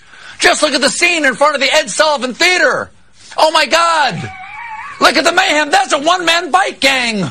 Okay, there's a cop. They're running away. The cops are driving away from that delivery man who just showed up with who knows what? A dirty bomb? Okay, he heard me just describe him, so he's running away now because he knows I'm on to him. Well, okay, okay, those two guys both have masks. I don't know what that's, that's some sort of sex thing, I think. It's late show with Stephen Colbert. I've heard bad things about that guy. And what? Okay, what's this coming around the corner? That's a Brinks truck. Oh, now it's so dangerous in New York they have to deliver the money in an armored van. And what's that? What's that golden M there? Does that stand for mayhem? Help us! As I was saying before we looked at the flaming hellscape just outside these doors, Trump was in Ohio spraying spittle at his fans, and the. He's a fucking douche nozzle. And then brought to you by the Lincoln Project. Follow up for Tuesday. This man in the photo was a victim, according to Louisville Metro Police Department. There was a woman in the crowd who had pointed her gun at him. Her actions are all on video because there was a police helicopter hovering over the protests. See the gun? The woman, a felon, was arrested. Let's make him famous, says Lincoln Project. Travis, Travis Allen, a Trump supporter, attempted to run over peaceful protesters in Louisville. They then pulled out a gun and threatened to kill them. Twitter, please help me identify this man. Courier Journal, Louisville protester pushed back after LMPD releases video of gun confrontation. Robert Ash, 34, was arrested without incident, according to LMPD Facebook. Metro Corrections records show she faces a uh, felony charge of wanton endangerment, criminal mischief, and possession of a handgun by a convicted felon. Ash problem? It's all on video from police helicopter, helicopter hovering over the protest. Yesterday, during the protest activity in Hurstbourne, Shelby Road area, individuals were observed surrounding, inflicting, inflicting damage on a vehicle at the traffic light of Hurstbourne Parkway. During this event, a woman who was participating in the protest pointed a handgun at the occupant in the vehicle, placing him and others in extreme danger. This occurred at 30 second mark. Fortunately, officers were able to move the crowd away and took her into custody short time later without incident. Please see the video air unit. Courier Journal again. Some of the crowd want to know why the driver wasn't taken into custody as well, as police say the man was a victim in the encounter. LMP spokesman Lamont Washington said in an emailed statement that the driver was not a, a, arrested because he was a victim in the incident. No charges against him were expected. He was, however, fired Although there was no charges, the man employer decided to fire him. A statement from American Air Filter Flanders Company said AAF Flanders support the right to peacefully assemble as an expression of free speech. In our view, the actions of this individual show poor judgment and are inconsistent with the core values of our company. As such, this individual is no longer with the company. Here's the angle that protesters say somehow vindicates Ash. And they show a video. Lucas Aulbach. Two guns, two videos, and a lot of questions. Protesters explain what they saw. Kristen Pierce. I wasn't even thinking about my life in that moment. I wasn't thinking about everyone else that was around me, which I why I drew my weapon. And she's planning on suing because why not? Ash's attorney, David Moore, said he's going to sue the officers involved in the case for malicious prosecution of this lady. I'm going to sue them for slander and defamation. The company, scared of the repercussions of the fucking mob, BLM, and what Democrats do to people who stand up for themselves, has gotten a guy fired for standing his ground. The very reason they're saying Breonna Taylor had every right, her boyfriend, to shoot at the cops. Because it's not about the law, boys and girls. It's about what little letter you have behind your fucking last name.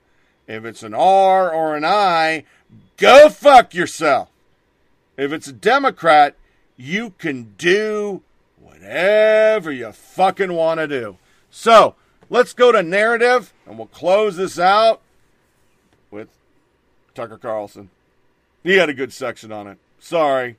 If we simply act on emotion or outrage, there is no justice. Mob justice is not justice. Justice sought by violence is not justice. Mob justice is not justice. That used to be the most obvious possible observation, particularly coming from someone in the South, which for a long time had a problem with mob justice. You probably thought we all agreed that was bad. You probably heard the Attorney General of Kentucky say that and think, hmm, that sounds sensible to me. But over at CNN, they were enraged. CNN knows that mob justice isn't just worth having. In fact, it's the substance of the Democratic platform in 2020. So they attacked him for saying it. Watch this. I question the judgment of the Kentucky Attorney General saying, quote, mob justice is not justice. He said it becomes revenge. That word, the mob, and the president having said that if Joe Biden wins, the mob, we know this is very politically loaded language. Look at yourself in the mirror, CNN anchor. What are you doing? You know what you're doing. You're encouraging violence. Criticizing violence is, quote, very politically loaded language? She's scolding us? Really? That's what they're saying. You will hear CNN anchors lecture Kentucky's Attorney General for calling out rioters for destroying businesses. But you won't hear them say a word about what aired on MSNBC today. We were watching. Here it is. Your death is irrelevant to the law in the state of Kentucky. Your death doesn't matter. Your life doesn't matter. This was a Black Lives Don't Matter ruling. If you're not safe in your house and you're not safe on the streets, WTF? I mean, where do we go from here? Yeah, yeah. Pepper balls. You, you're, you're not safe anywhere because because I can't go anywhere, Nicole. If I go jogging, I could end up like a Ahmaud Arbery. You can't go anywhere if you're black. It's all such a lie. It's a lie. It's a demonstrable lie. The statistics don't back it up. The experience of your life, no matter what color you are, doesn't back it up. And the fact that hundreds of thousands of people every year move here who are black to the United States is living refutation of what they just said. Nothing about that is true. And they know it's not true. The guy who said it had a PhD. You can't go anywhere if you're black. Yeah, he says from a TV studio. But that's the unified message of the American media. Again, they know it's not true. They know that Taylor didn't die in a no knock police raid.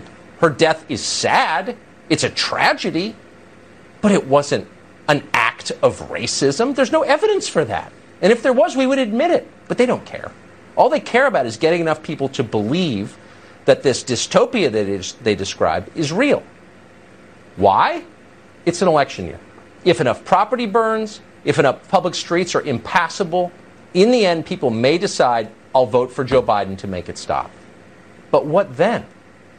If Joe Biden wins on November 3rd, billion dollar corporations like Hearst will be fine. The billionaires paying for all of this, stocking the U Haul with riot supplies, will be fine. But where will you be? You'll be on your own. Poking at the media bubble, one podcast at a time. Here's Tony Reed. Come fly with me, let's fly, let's fly away. If you can use some exotic booze, there's a bar in far Bombay. Come on and fly with me. Let's fly, let's fly away. When the media becomes part of one party, no longer have news, we have narrative.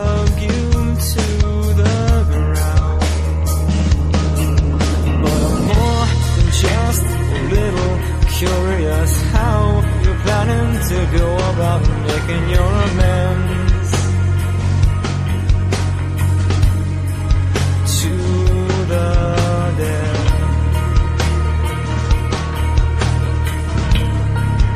To the dead.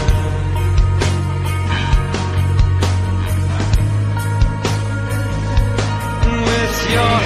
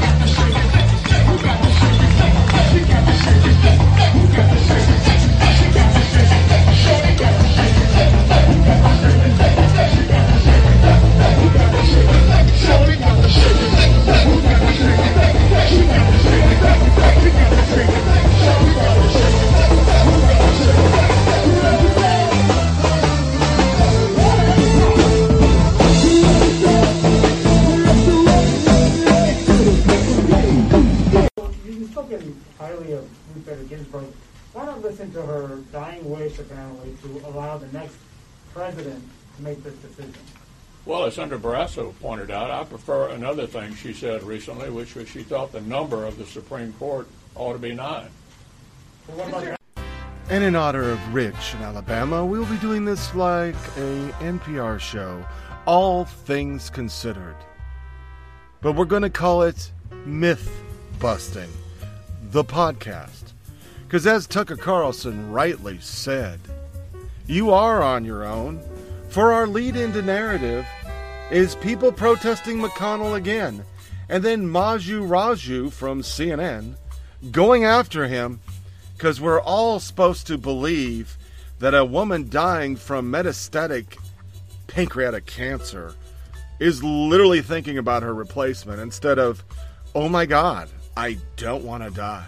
But more on that later, for we will go into some of the Ruth Bader Ginsburg that is filling our news day. Czar Becket Adams says CNN Manu Raju asked McConnell why RBG can't dictate the SCOTUS nomination beyond the grave. I guess pressing the Senate Majority Leader on dying wish clause of the U.S. Constitution is a step up for Raju camping outside Senator's office to demand they disavow things he read on Twitter. Our next section is going to be crushing conservative for replaces, placing righteous Ruth. It is from Media Research Center, a horrible right wing rag.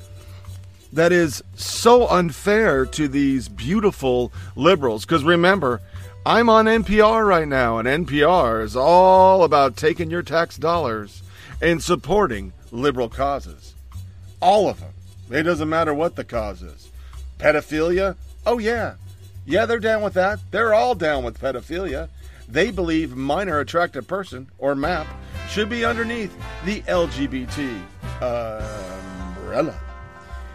So, from our uh, correspondent Geoffrey Dickens, here is a short list, and then we'll play a long soundbite of crushing conservatives.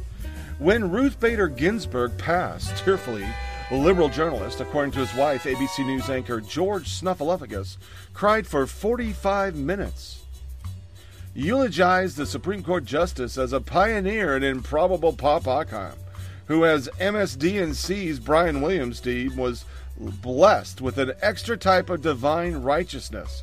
However, it wasn't long before their sadness turned to rage. MSDNC host Rachel Maddow declared Ginsburg's death a feminist catastrophe. But there's much, much more.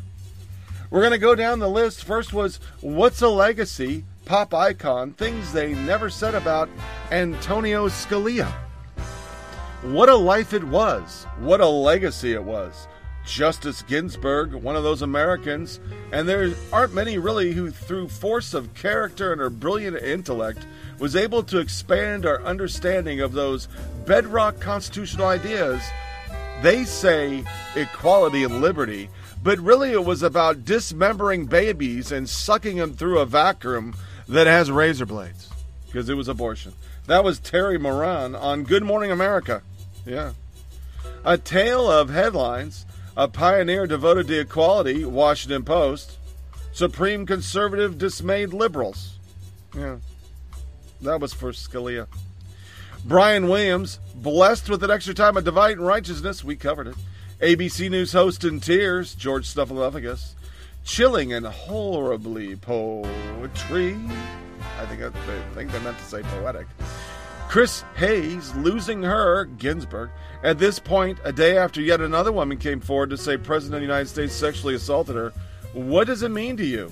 Well, it means just like Ford, you guys have a whole bunch of women that you pay to say somebody had sexual assault with them. But when Biden ass rapes a young lady, they would never say that on NPR, Rich. You're right.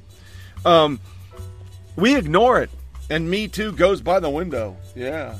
Rachel Maddow's on here. Jonathan Capehart's on here. Justin Col or Stephen Colbert, excuse me. Rob Reiner, John Cusack, and Jim Carrey round out crushing conservatives.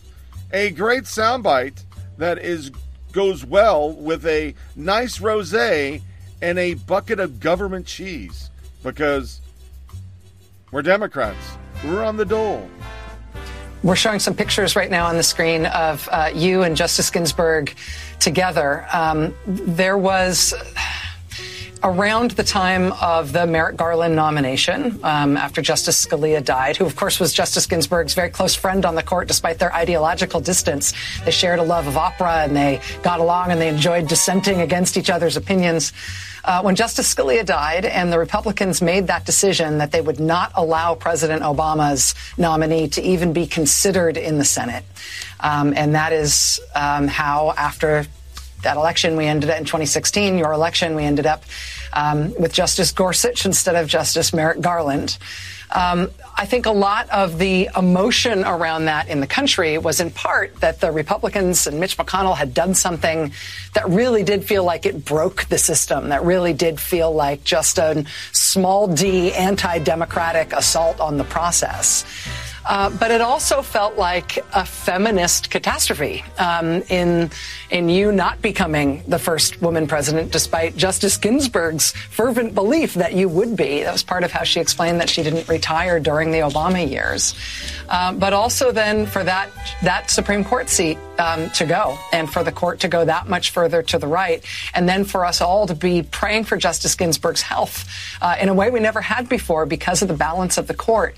It all just feels mixed together. Um, with so much emotion beyond the politics here. I have to ask if, if you feel any of that yourself or if you're you're too close to it to see it some other way that all of us feel it. It's the world's most chilling and horrible poetry.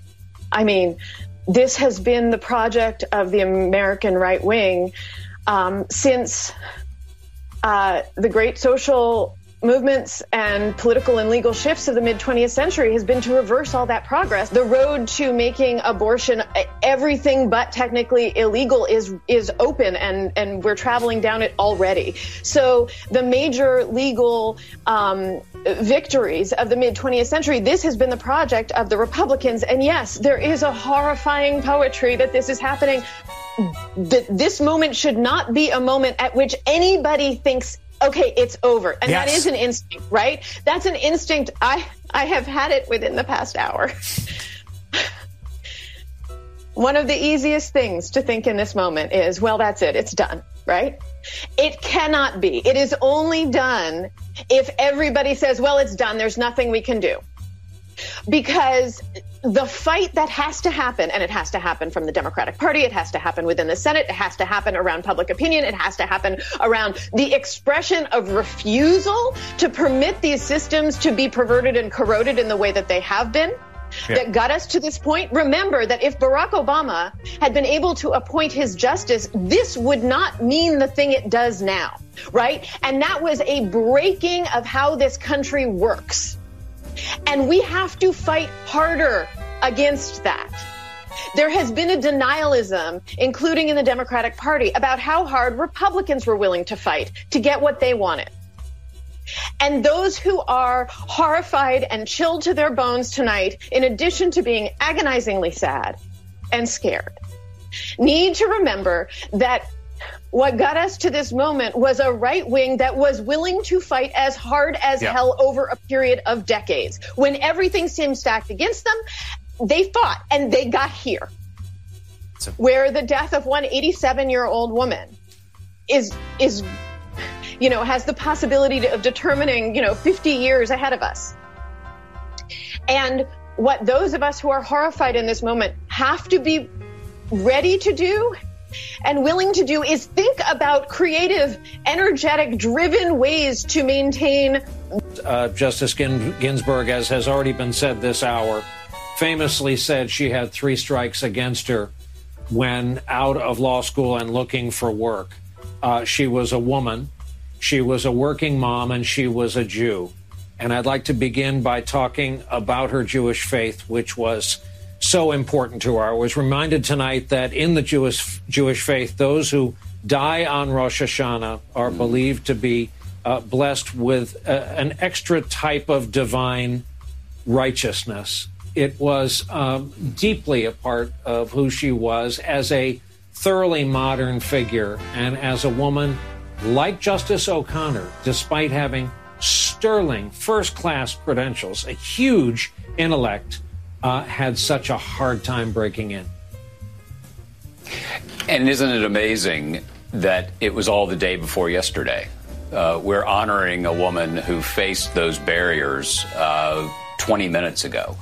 And like John Lewis, uh, like Justice O'Connor, uh, someone who we were able to watch move from a place of exclusion and of limited opportunity to the pinnacle of power. And once at the pinnacle of power, always remembered from whence she came and how she had to open the path for others. And I think that part of the legacy here uh, for Justice Ginsburg is her life now becomes part of a living debate in the life of the country. George runs out, by the way, with the wallet, and me and our two girls, Elliot and Harper, just sitting at this restaurant for 45 minutes, enraged that he's just left us. So then I go outside, I see George pacing on the street, and I'm like, George! And he's going like this to me, which that means like, I'm talking Serious. to lawyers. Yeah. Right. And I come back in, we're getting upset. We keep going out, Daddy, Daddy, bugging him. He's live on ABC talking about Ruth Oh, he's Bader on- doing a phone-in. Right, Yeah. right. And you didn't know. And I didn't know. Okay. And I'm with the girls going, well, I hope she's worth it. I hope, you know, I hope that whatever woman he's seeing, I hope this is. we finally get in the car. Me and the girls get in the car. We're waiting, waiting, waiting, waiting. He finally comes in. He burst into tears. Ruth Bader Ginsburg has died. Oh. My two daughters, bur- we sat there in the parking lot crying for 45 minutes. I'm gonna start crying again.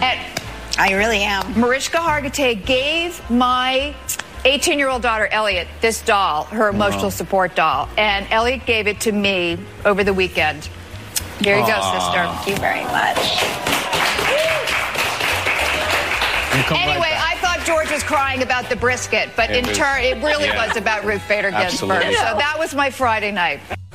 Good morning, Whit. And what a life it was, what a legacy it was. The flags here uh, at half staff, people still gathering here in the just after dawn light at the Supreme Court. Justice Ruth Ginsburg, one of those Americans, and there aren't many really, who through force of character and her brilliant intellect was able to expand our understanding of those bedrock constitutional ideals, equality and liberty. She was born into a very different America where liberty and basic opportunity and human dignity for women look very, very different than they do today. And that change came about in large part because of Ruth Bader Ginsburg.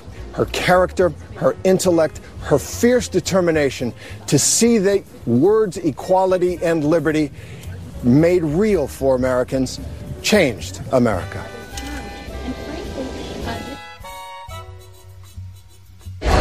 Overnight, crowds gathered on the steps of the Supreme Court to mourn the passing of Justice Ruth Bader Ginsburg at 87 years old. So many young people there saying goodbye to a most improbable pop icon. Ginsburg dealt with complications from metastatic pancreatic cancer. She spent her last moments surrounded by family at her home in Washington, D.C. Tributes pouring in overnight. Speaker of the House Nancy Pelosi writing, Every woman and girl, and therefore every family in America, has benefited from her brilliance. Former President Bill Clinton, who appointed her, saying, Her landmark opinions moved us closer to a more perfect union.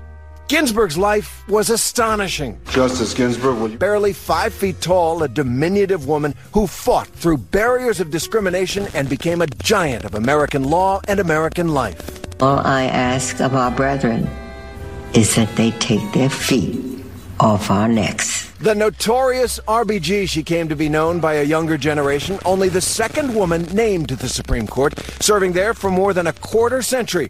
Her path to the highest court in the land was not easy. As one of the few women at Harvard Law School, she then faced discrimination after graduating from Columbia in the 1950s. She was one of nine women in a class of 500. She was tied for first in her class. And the big New York City law firms just weren't hiring women. So Ginsburg turned to civil rights law, and she engineered a brilliant legal strategy, arguing and winning five cases before the Supreme Court, fighting discrimination against women in the workplace and elsewhere in society. Ginsburg went on to serve as a federal appeals court judge in the nation's capital.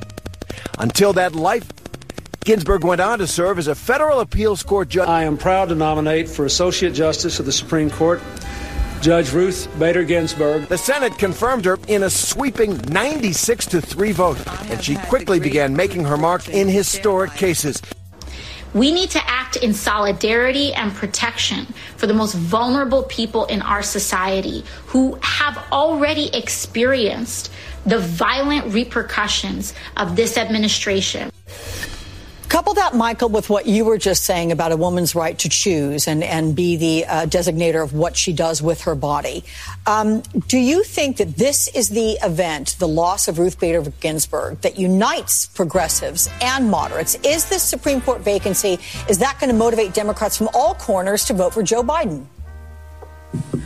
Yes, absolutely. I think that this is a, a lot of what I've watched on cable news this weekend. Um, there seem to be a lot of people thinking that this is going to help Trump, that this will inspire his base. No, uh, the majority of the population, uh, the majority gender is women, and w- women are going to vote by at least ten percentage points over men in this election. Uh, they've made a, a big mistake uh, going after this and, and doing it in such a kind of cruel way. After she's not even dead for 24 hours and, and they were already on it. Um, I think that this is going to have a huge impact, and Alexandria is correct. This isn't about whether we like Joe Biden or not. This is about saving our democracy. And um, I just want to say, just in the last minute here, uh, I, I assume Joe Biden's going to speak shortly. Yeah. Um, that Ruth Bader Ginsburg made two very important requests in her career.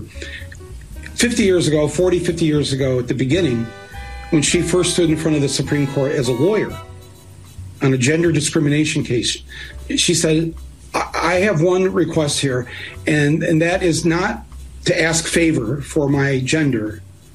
It is simply to ask our brethren, men, to please take your feet off our necks. Yep.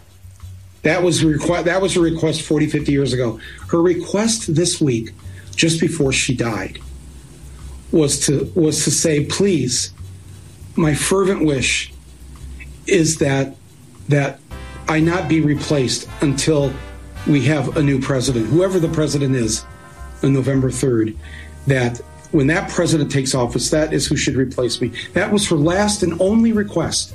Oh. We need to honor that this last request of hers. We all need to take a pledge to do that. And especially men, because we're not affected personally by Roe v. Wade. So it's even more incumbent upon us to stand up and speak up for women's rights and to keep the grubby hands of the Republican Party and the Christian right off the bodies of women who have their own right to decide what they want to do. I think that that is just so crucial right now. We haven't honored her first request yet from 50 years ago.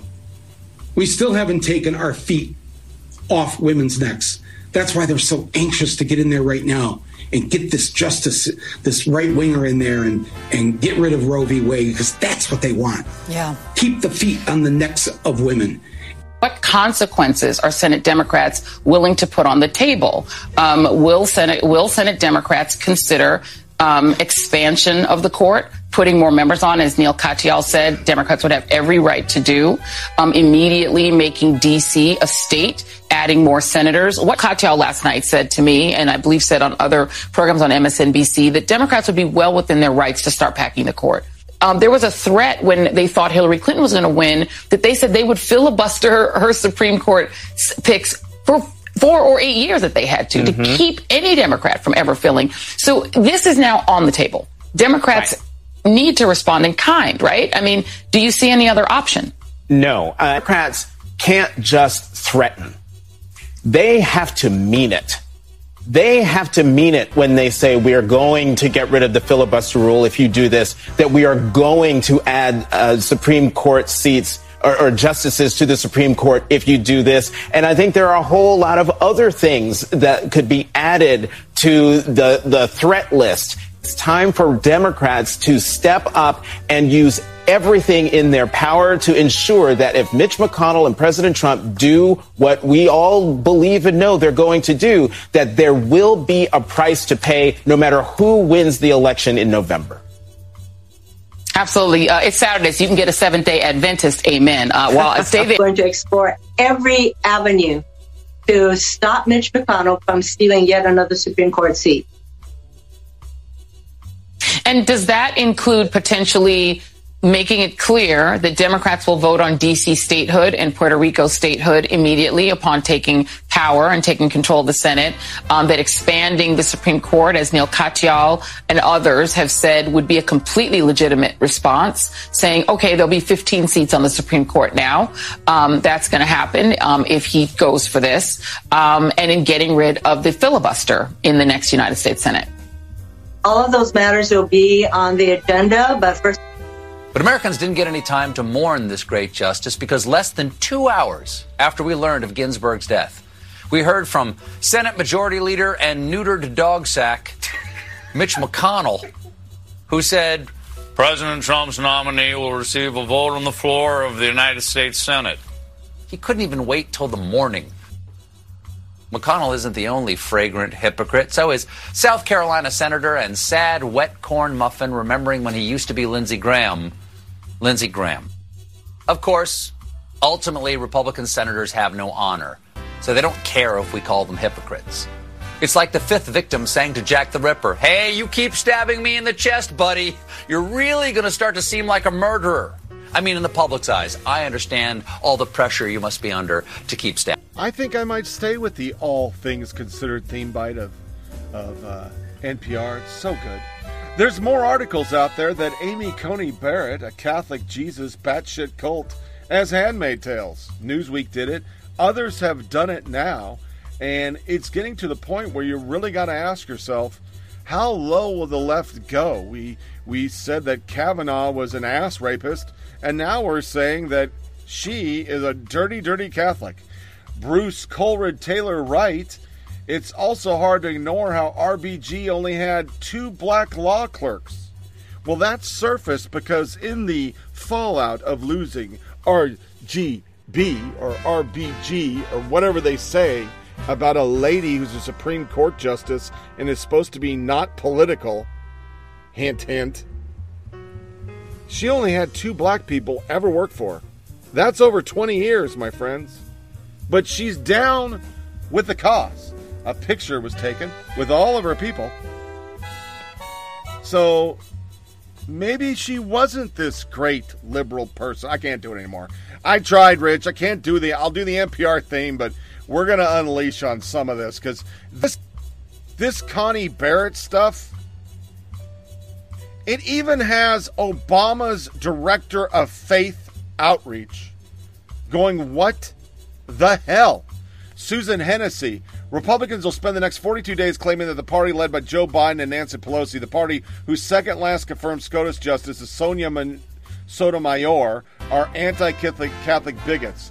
That doesn't mean we have to take those claims remotely seriously for even a second. And then the world tweeted at her the Newsweeks and Reuters, a U.S. Supreme Court candidate's religious community under scrutiny. Obama's 2012 director of faith, speechless, just absolutely shameless. That's what she said. Michael Wear. Donald Trump is the most toxic politician in the country, and he faces a re election in six weeks, while the media and too many progressives want to focus on Catholic mother of seven, who is only significant in this moment because of most toxic polit- politician in the country. But it goes back to the AG in Kentucky. She's not a woman because she is conservative or perceived to be conservative. Ryan J. Reilly, who works for HuffPost, a justice reporter. Meanwhile, on Fox News, it does seem that anti Catholic bigotry is the last acceptable prejudice in America. This was Laura Ingraham's claim, and it is, by any possible measure, wholly annulled from reality. That's a Catholic joke. I attended Catholic school for 17 years and worked on record for five. I now work in the DC journalism world for dec- decade. Still looking out for signs of anti-Catholic bigotry. We'll report back. If you're going to run a segment claiming a rise in anti-Catholic Catholicism pinned to a potential Supreme Court nominee, it seems like you should probably note that three-fourths of the Supreme Court is Catholic. Some Catholics are super eager to claim victimhood while simultaneously denigrating the faith of other Catholics. Is anti Catholic bigotry still a thing in America? Of course it is. In 2020, remotely comparable to other extreme prominent forms of bigotry? Not even remotely. The whole world tweeted Newsweek, checkmate, shut the fuck up. And all our sound bites that we have been playing in reference to Are you troubled that she's a Catholic? Could it be a problem that she's a Catholic? Hey, do you know she's a Catholic? I mean, they do it over and over. It's so bad. I'll play just a quick thing. I don't know if that's Catholicism in it. Um, Brian Williams seeing patriotism and opposing the court. NBC and ABC mourning that the Dems might not be able to stop it, but it's been so ugly that Ted Cruz came out and bashed CBS for the media coverage. It's just been fucking horrible.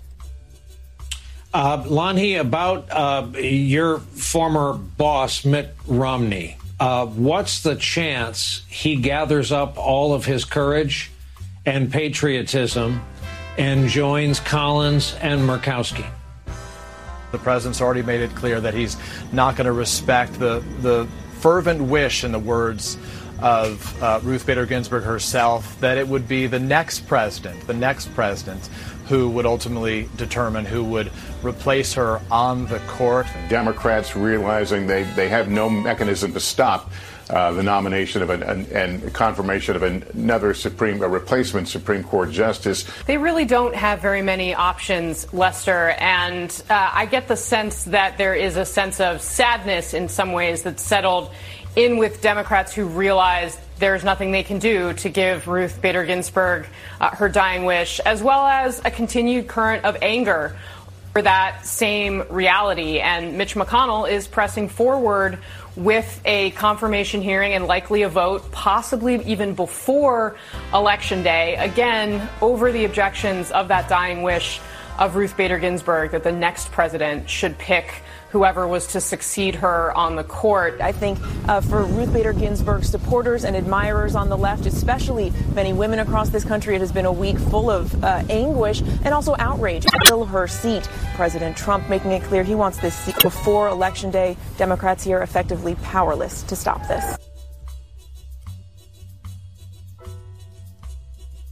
Here's what a few Senate Republicans said then about filling a seat on the high court in the heat of a campaign. The Senate will appropriately revisit the matter after the American people finish making in November the decision they've already started making today. If there's a Republican president in 2016 and a vacancy occurs in the last year of the first term, you can say Lindsey Graham said, let's let the next president, whoever it might be, make that nomination. And you could use my words against me, and you'd be absolutely right. It has been 80 years since a Supreme Court vacancy was nominated and confirmed in an election year. There is a long tradition that you don't do this in an election year. Republican Senator Ted Cruz is a member of the Senate Judiciary Committee, so he'll be part of the confirmation hearings. He's also on the president's list of prospective nominees made before this vacancy on the court. Senator Cruz, good morning. Those were your words four years ago. You don't believe that anymore? Well, good morning. It's, it's good to be with you. Thank you for having me. Uh, you, you know, it's interesting. If you look at the debate four years ago, every single political player has switched positions. I looked at your clip of politicians from 2016. You know who you didn't play?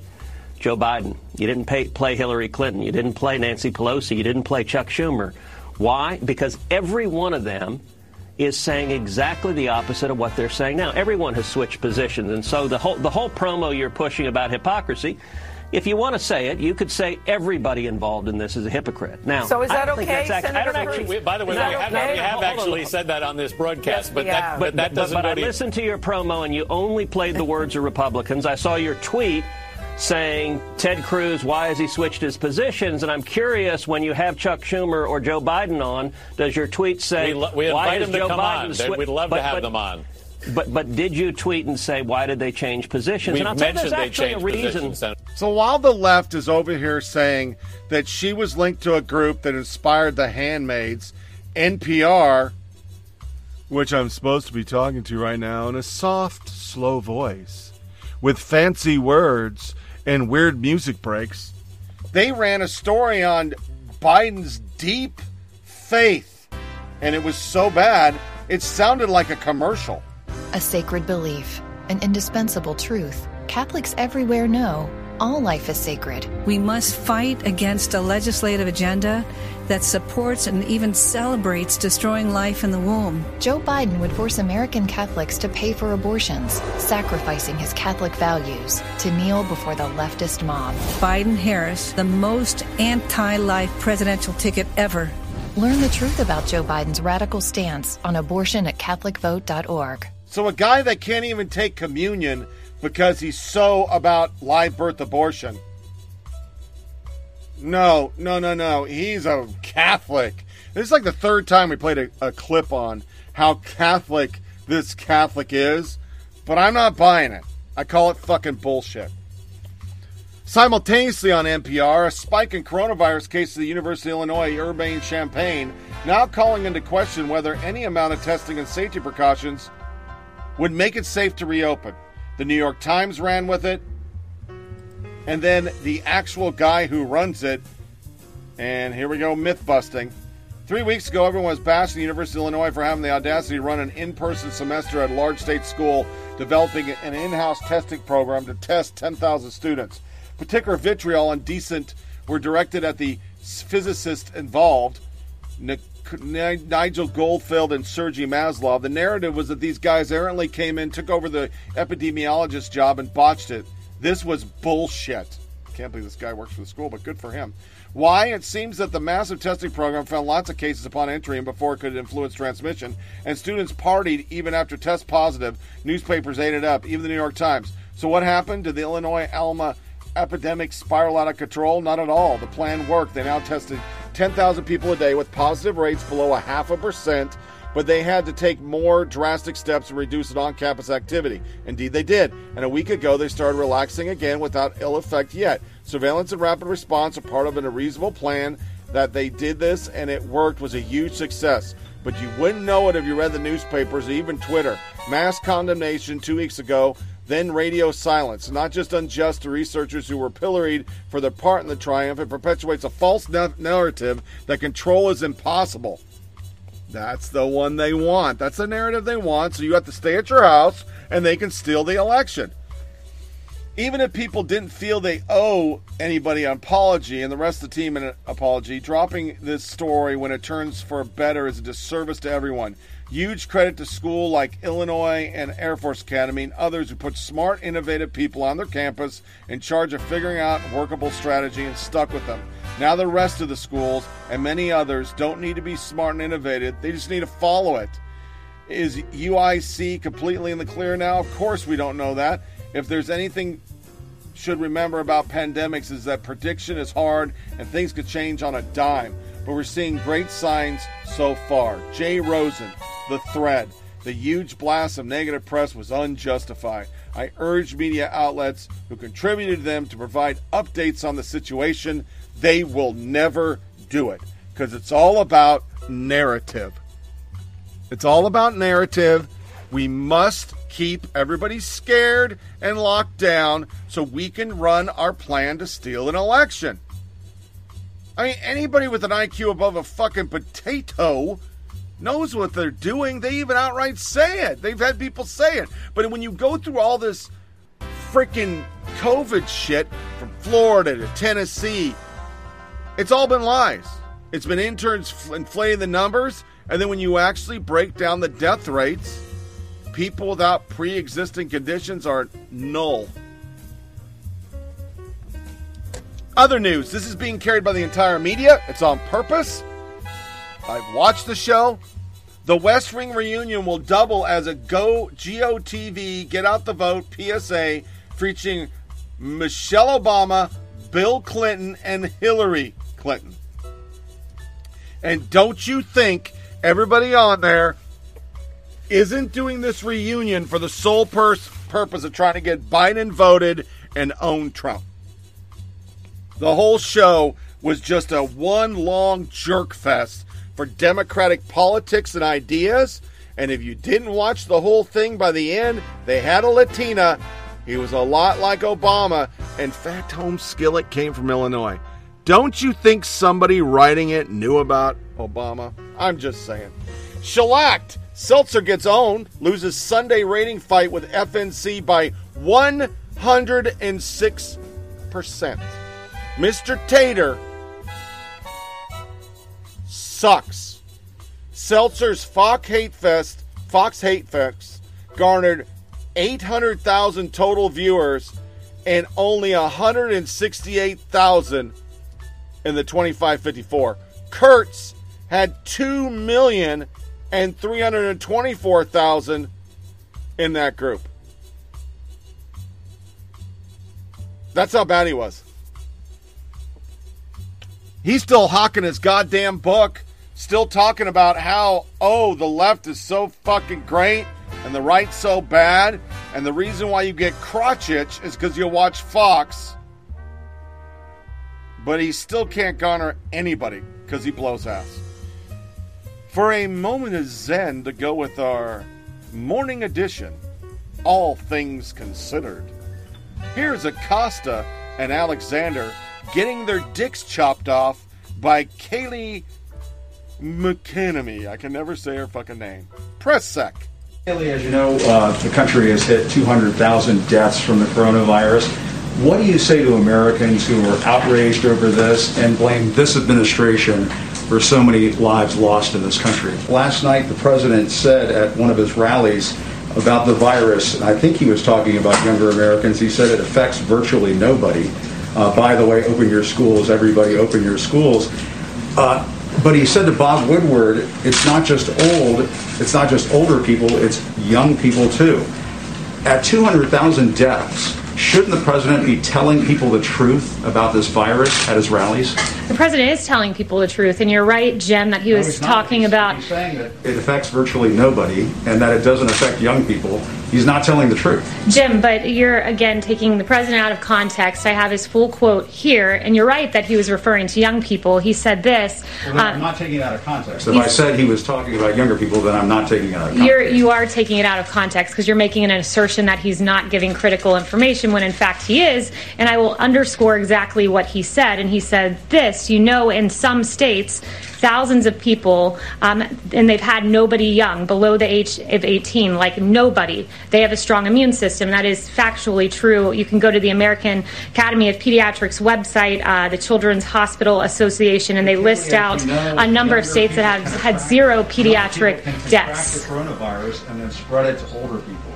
And as We've known this since the very beginning. And for the President of the United States at 200,000 deaths to go out to his rallies and say something like it, it, it, it virtually affects nobody and that in some states it's not affecting young people, that is glossing over the fact and, and really diminishing the fact that young people can catch this virus and spread it to older people. You- Younger people can also be sickened and killed by this virus. Jim, do you have the quote there with you? I have the, I have the quote here, yes. Yes, it is exactly as I just read it to you that in several states uh, they have had zero pediatric deaths. I have the entire list here Arkansas, Delaware, District of Columbia, Iowa, I, Hi, uh, Hawaii, Idaho, Kansas, and the list goes on. And as you may not know, Jim, uh, this the COVID has a 0.01% mortality rate uh, for people uh, under the age of 18. Our media is just hot garbage. Here is two sound bites flip flopping on what the media was saying about Garland and a perfect montage of what CNN does to every fucking conservative that shows up. Which leads me to say, why don't you guys be like Democrats and just not go over there? They don't go to Fox. Article 2 of the Constitution Yeah. makes clear the president nominates, the Senate advises, and consents. It doesn't say, except not in election year. It would be rare for the Senate to turn the president down in an election year. 17 presidents, including five in the 20th century, successfully put justices on the court during an election year. Six Supreme Court justices have been confirmed in presidential election years. The Senate voted on seven Supreme Court nominees during election years. And a critical seat on the Supreme Court for now held hostage to presidential campaign politics. Refusing to hold a hearing on a Supreme Court nominee takes the GOP's congressional dysfunction to new lows. Just hold the hearing.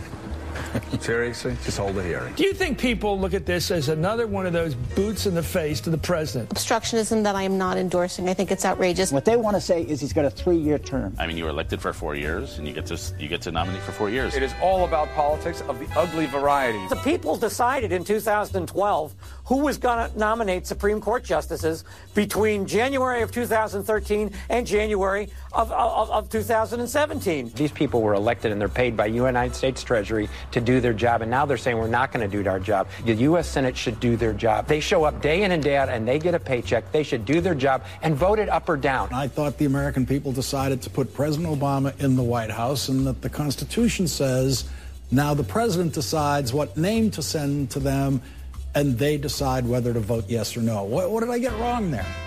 The consequences of this vacancy on the direction of the country could be huge because if you fill this vacancy, Obamacare is likely dead. So, where is your plan to replace it? So the president has taken a number of steps in the healthcare space. I, I, would not agree, by the way, with your premise on hypocrisy, but we've gone through that. So I'll move on to your healthcare question. But with respect to Obamacare, uh, the president is committed to protecting pre-existing conditions. He's alluded to uh, his executive actions he can do in that regard. Uh, he has also taken a number of steps already on reducing drug prices, uh, on making different types of plans, more affordable plans available to the American people, like association health plans. He's made telemedicine more available. So he is about reducing costs, expanding access, uh, especially with the measures he's already taken. And he has uh, said in the media in recent weeks that he will have more to say on health care as well. Uh, but he is 100% committed to protecting pre existing conditions. People are already voting. Where is the plan? He has said, I mean, the, the people can get a pretty good preview of, of the way the president views healthcare in this country and on how to expand access and reduce costs because he's taken a number of steps already. He will take a number of additional steps but that Brian, Brian, listen, listen, that's not that. Let's, let's listen to what he said less than a week ago. This is what he said about having a plan ready. You've been promising a new health care plan. We interviewed, I interviewed you in June of last year. You said the health care plan would come in two weeks. You told Chris Wallace this summer it would come in three weeks. You promised an executive order on pre-existing. I have it already. But it's you've been trying to strike down pre-existing conditions. I have it already, and it's a much better plan for you. It's all ready. That was six days ago. Where is the plan, Brian? He, the president will roll it out when, when he's ready to do so, but it will focus on expanding access, reducing costs. Wait, no, Brian, Brian, it doesn't matter what. Where is the plan? We're six weeks from the election. He'll roll it out when he's ready. People are already voting. He's been promising this over the summer. He's been promising this for years. He's asking the Supreme Court in a, a moment that it will get soon to get rid of Obamacare. He has to have something to replace that if he's going to make good on his promises. Where is the plan? He has already eliminated the individual mandate. He has already lowered prescription drug costs. He has already expanded health care options and insurance options. He has already expanded telemedicine. He'll have more to say on the subject very soon. I understand people with pre-existing conditions. No, people. It's it. Well, there is no plan. These are executive orders. And on the issue of pre-existing conditions, this isn't when the president is talking about a plan. That he it seems to be that he's talking about a comprehensive plan. People are concerned. You heard this last week from voters. They're concerned about their pre-existing condition yeah, conditions. You're looking at uh, an estimated 12 million people during this COVID pandemic. It becomes increasingly important who may be losing their employer provided insurance. So where is the plan that they need and that they should have if we listen to what the president has said? Where is the plan? Well, I appreciate your persistence. You've now asked me the same question a number of times, and I will give you the same answer. I've gotten answer. the answer no times. I've not actually gotten an answer. That's why I'm asking will again, Brian. issue a more comprehensive view, but you can, as I've said, you can get a preview already from the many comments that he's made and the many actions he has taken. He is when? committed to protecting pre-existing conditions. He is committed. He has already lowered costs. He has already expanded access. When will he release he, the plan? Brian. He will release when? it very soon, Brianna, and very, he will discuss He's been promising very soon, and he's blown past his own deadlines. Before the election. He will be very soon. He will be very transparent on this policy as he is with all of his other policies. The American people will never have to guess where President Trump stands on a very important issue. They will certainly have to guess where he stands on this issue. Let's listen to what he has said over the summer about the timing of his plan. We're signing a health care plan within two weeks, a full and complete health care plan that the Supreme Court decision on DACA gave me the right to do. So we're going to solve, we're going to sign an immigration plan, a health care plan, and various other plans. And nobody will have done what I'm doing in the next four weeks. I do want to say that we're going to be introducing a tremendous health care plan sometime prior, hopefully prior to the end of the month. It's just about completed now. So over the next two weeks, I'll be pursuing a major executive order requiring health insurance companies to cover all pre-existing conditions for all customers. That's a big thing. I'll ask you again, Brian. The plan is long overdue. Why is the plan not out? Brianna, it'll be out very soon. I don't know if you expected me to bring it with me here to this interview, but the president will release it uh, on his timeline very soon, and he will again will focus but no, no, on Brian, reducing he's not costs, releasing. Brian, access. to be clear, Brian, he put his timeline out there. That's completely false what you're saying. He's not releasing it on his timeline. He's blown past his timeline. I mean, is there even a plan? It's his timeline. So there is a plan. He will describe it clearly to the American people. It will reduce costs and expand access and protect pre existing conditions. And uh, the American people will have a very good look at it and they'll be very pleased with it. How, how is he going to how is he going to protect pre existing conditions with an executive order? You know that's not that's not how it works. He can't do that. He's, He's asking already, the Supreme Court to get rid of Obamacare, which protects people with pre existing conditions. I think some of the best lawyers in the world and in the country uh, have looked at this and helped him with it, and he is very confident that with executive action he'll be able to do that, as he has already publicly if that were stated. The case, Brian, if that were the case, then Presidents Obama and Clinton wouldn't have gone through that rather pleasant process of going to Congress to get pre-existing conditions protected. You can't just do that with an executive order. That's what the experts say. This is something that requires something more. I think other experts say differently. I'm not here to speak for President Obama or Clinton. I'm here to speak for President Trump and what his lawyers have looked at, given the current state of the law. Uh, they believe they're on sound footing to do that, so he will do what it takes to protect pre existing conditions. It would obviously be better if we get Congress on a bipartisan basis uh, to help pass a comprehensive health care plan that will do all these things that the president wants. Uh, but if to the extent they're not willing to uh, play ball, he will use his authority to expand access access lower costs and protect pre existing conditions. All right, uh, people are already voting. We are just uh, several weeks here to the election, so we'll be awaiting that plan that is long overdue from the president. Brian Morgenstern, thanks for being with us. Nor will you ever hear this under President Biden, because we will be told you must go back and respect the office of the President of the United States. This would be so disrespectful. Disrespectful. This is Mojo and their montage of fascists. As I always say, Democrats project better than a fucking projector. That's the analogy. These people are the fascists, but how do you say fascist this many times in one show? Oh my God. Oh, I don't know. We won't call them fascist comments. Fascist, fascism, fascist, call fascism, fascism, just fascist. Fascist notions of fascism, xenophobic, racist, demagogic, racist, sexist, xenophobic, autocratic, and fascistic. Donald Trump is a fascist. Someone like a fascist or a tyrant or an autocrat. Fascist rhetoric, fascist language, fascists. I'm, I'm glad that you're starting talking about fascism. Hitler, right. fascist rhetoric. He's talking the way fascists talk. It's autocratic, fascist, Nazi Germany before the rise of Hitler, fascist language. To Hitler, fascist Hitler. Adolf Hitler. Hitler, Hitler, well, Hitler, Hitler, Hitler, Hitler, but Hitler. From what Adolf Hitler preached in the early 30s. Let's just say it once and for all. Oh, yeah, I'm turning that fucking shit into a bumper sometime in the near fucking future. Then we have, uh, let's see, um,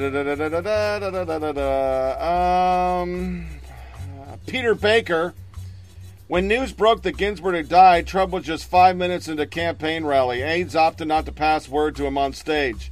If he announced the death of the liberal justice from the lectern, they feared the crowd would cheer. Really?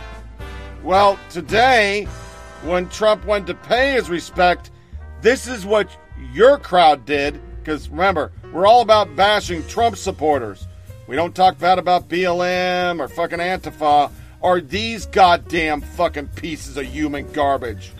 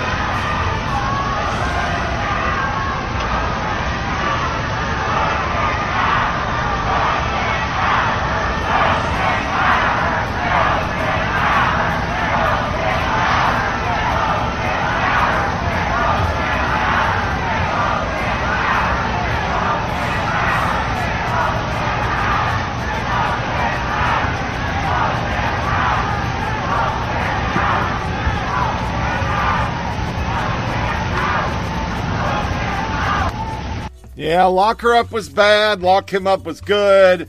He's not respecting. His fans would have been horrible to poor Ruth Bader Ginsburg, and now your people are booing and vote him out at a eulogy or in repose. Great. We close before we go to our soundbite of the day, and this is America. Drew Holden posts a Brett Kavanaugh flashback thread detailing the depths to which other sides sink. Greg Soder. Brett Kavanaugh may still be reviled in liberal circles. He's also starting to look like the justice who vote liberals often will desperately need. Holden starts. The Kavanaugh hearing was a clarifying moment for countless conservatives because it revealed the depths to which the other side will sink in order to get power. I don't think most conservatives need a reminder, but in case you forgot, we saw how eager the media, Dems, and others were to push baseless claims to destroy someone without evidence. They'll make a monster out of you for clicks. That include the Daily Beast. Trevor Noah, Kavanaugh revealed himself to be such an NBC News. Kamala Harris says Brett Kavanaugh lied under oath. We all know he did. Grohl Rashamanda and James Simple. Brett Kavanaugh lied. Consent at any age is consent. What teenagers think of Kavanaugh accusation and his defenders. NBC News went on got college girls. They'll take unsubstantiated claims and leveled accusations against you, and if you were already true, elective officials, members of the media, thought leaders, and beyond would attack you from all sides. Then he shows Cory Booker, USA Today, Greenhouse, New York Times, New York Times Cohen, Jane Mayer. Even the future Democratic vice president nominee would be involved. I sat through those hearings. Brett Kavanaugh lied to the U.S. Senate. Dr. Ford has passed a polygraph test. The minimum standard for SCOTUS nominees should be someone who demonstrates impartiality, integrity, and truthfulness. Kavanaugh hasn't. These attacks and general skepticism will only apply to you, of course. Your accusers will get only fawning coverage. The New York Times for Ford. With caffeine and termination, Blasey Ford relives her trauma. Christine Blasey Ford's sacrifice. They'll amplify conspiracy theories and baseless accusation against you without making any pretense of vetting them first. New York Mag, HuffPo, CNBC, AJ Plus. The Senate is investigating a fifth sexual conduct misconduct accusation. New Kavanaugh accuser Julie Swetnick details parties. A woman claims Kavanaugh attempted to force herself. All of them found to be not true. And they're happy to do it to the tune of seedy snake oil salesman, a charlatan, and a fraud. When Michael Avenatti came knocking with an invented allegations, they won't hesitate to run with them. Politico, Vox. You'll see countless, countless editorial op-eds, think piece, and more, where complete strangers assail your character in the strongest possible terms. Here we got Jill Filipovic, John Brennan, Ted Lieu, and Charles Blow, who call Kavanaugh a, lasa- a lascivious predator. They'll write straight news pieces that treat the situation as the baseless claims have already been confirmed. Brett Kavanaugh fit in with privileged kids. AP, he let his anger flare. Rather than have a shred of incredibility when the most ridiculous allegation pushed by an outright fraud comes to light, they buy the claim hook, line, and sinker. Read the latest accusation against Brett Kavanaugh, including gang rape. That came from Avenatti. Hard to overstate how pervasive this phenomenon was. Here's CNBC's White House reporter Christina Wilkie running with an entire allegation. You read it on the show. I need to entire tweet to highlight Seth Abrams, who said that Michael Avenatti, and his invented claims, the man plans to run for president. My gut tells me he doesn't go public with these allegations until he's got some pretty compelling witness and evidence. He was on Stelter. Stelter ran with that guy. He was the best. Even their fact checkers will push unverified allegations that would eventually be referred for prosecution. Daniel Dale. The truth is, it doesn't matter at all. If it bleeds, it leads. GQ. All of Brett Kavanaugh's lies. New York Times. Kavanaugh, ex roommate, Devil Triangle was totally a sex thing. Vice, dissecting Brett Kavanaugh's supreme ambition. CNN, if Brett Kavanaugh were a woman. Oh, Jesus fucking Christ. They publicly crucify you for crimes of others or the crime of the system. Vox, we need to talk about Brett Kavanaugh and alcohol. Brett Kavanaugh and the problem of empathy. Yeah, they made that shit up. And if you dare protest, if you push back with even a hint of frustration as you see your good name dragged through the mud, you'll have to be have that used as a mark against you. John Q. Brennan, MSDNC. Can you imagine if a woman came to this hearing and had a temper tantrum? Really hard to overstate how frequent this line of criticism was. I wonder if the NAACP, Nick Kristof, Joy-Ann or Peter Daou could envision why someone would be angry for having their character picked apart. Blatant disrespect for senators asking questions pursuant to their constitutional duties are wholly unacceptable. He lacks temperament to be judged anywhere. That's Joy-Ann Reid, this very same person that constitutionally the right doesn't have a right to put up a Supreme Court justice. I mean, what the fuck? We can just say what we want, especially when we're a homophobe. And then they'll demand you complete yet another background check if you pass six of them, you want a hope of convincing them. Plenty of voices from the Senate got involved, including Wyden, Schumer, Coons, and Sanders. And even if you make it through the entire ordeal with your reputation forever sullied without evidence, they won't stop. Some of the most powerful people in the world will continue to heckle you. Elizabeth Warren, about 90 tweets. So, conservatives, my question to you is this Are these the people and institutions you think you can trust and count on? Are these the parties you think can negotiate with on a new SCOTUS justice? Are these your good faith partners? Because I, for one, have had it. I'm not interested in another round of this bad faith insanity. Put on your armor, hold the line, do your job. And my unsolicited advice to Dems and the media ignore the lessons of Kavanaugh hearing at your own peril. Nothing brought together the conservative coalition the way that it did, but a remake of it with a new justice certainly will. And it would be golden if they did. To our soundbite of the day. This is the South Dakota governor, a female. It's awesome, so you can expect the left to hate it. Yay! I killed a thing for fun. Was staged. The release of captured birds so she could shoot it from commercial. Really a great metaphor for the repubs. All show, no substance. I sure would like to see evidence that this was a legal harvested pheasant. I can't think of a representation of one persona that can make me like them less than this short video. You all are garbage people. Well, my gosh. What can I say except, Debbie, you're going to Paris, and this is the final answer heard all around the world. He's won a million dollars. Kristi Noem, Governor of South Dakota. This is how we do social distancing in our state.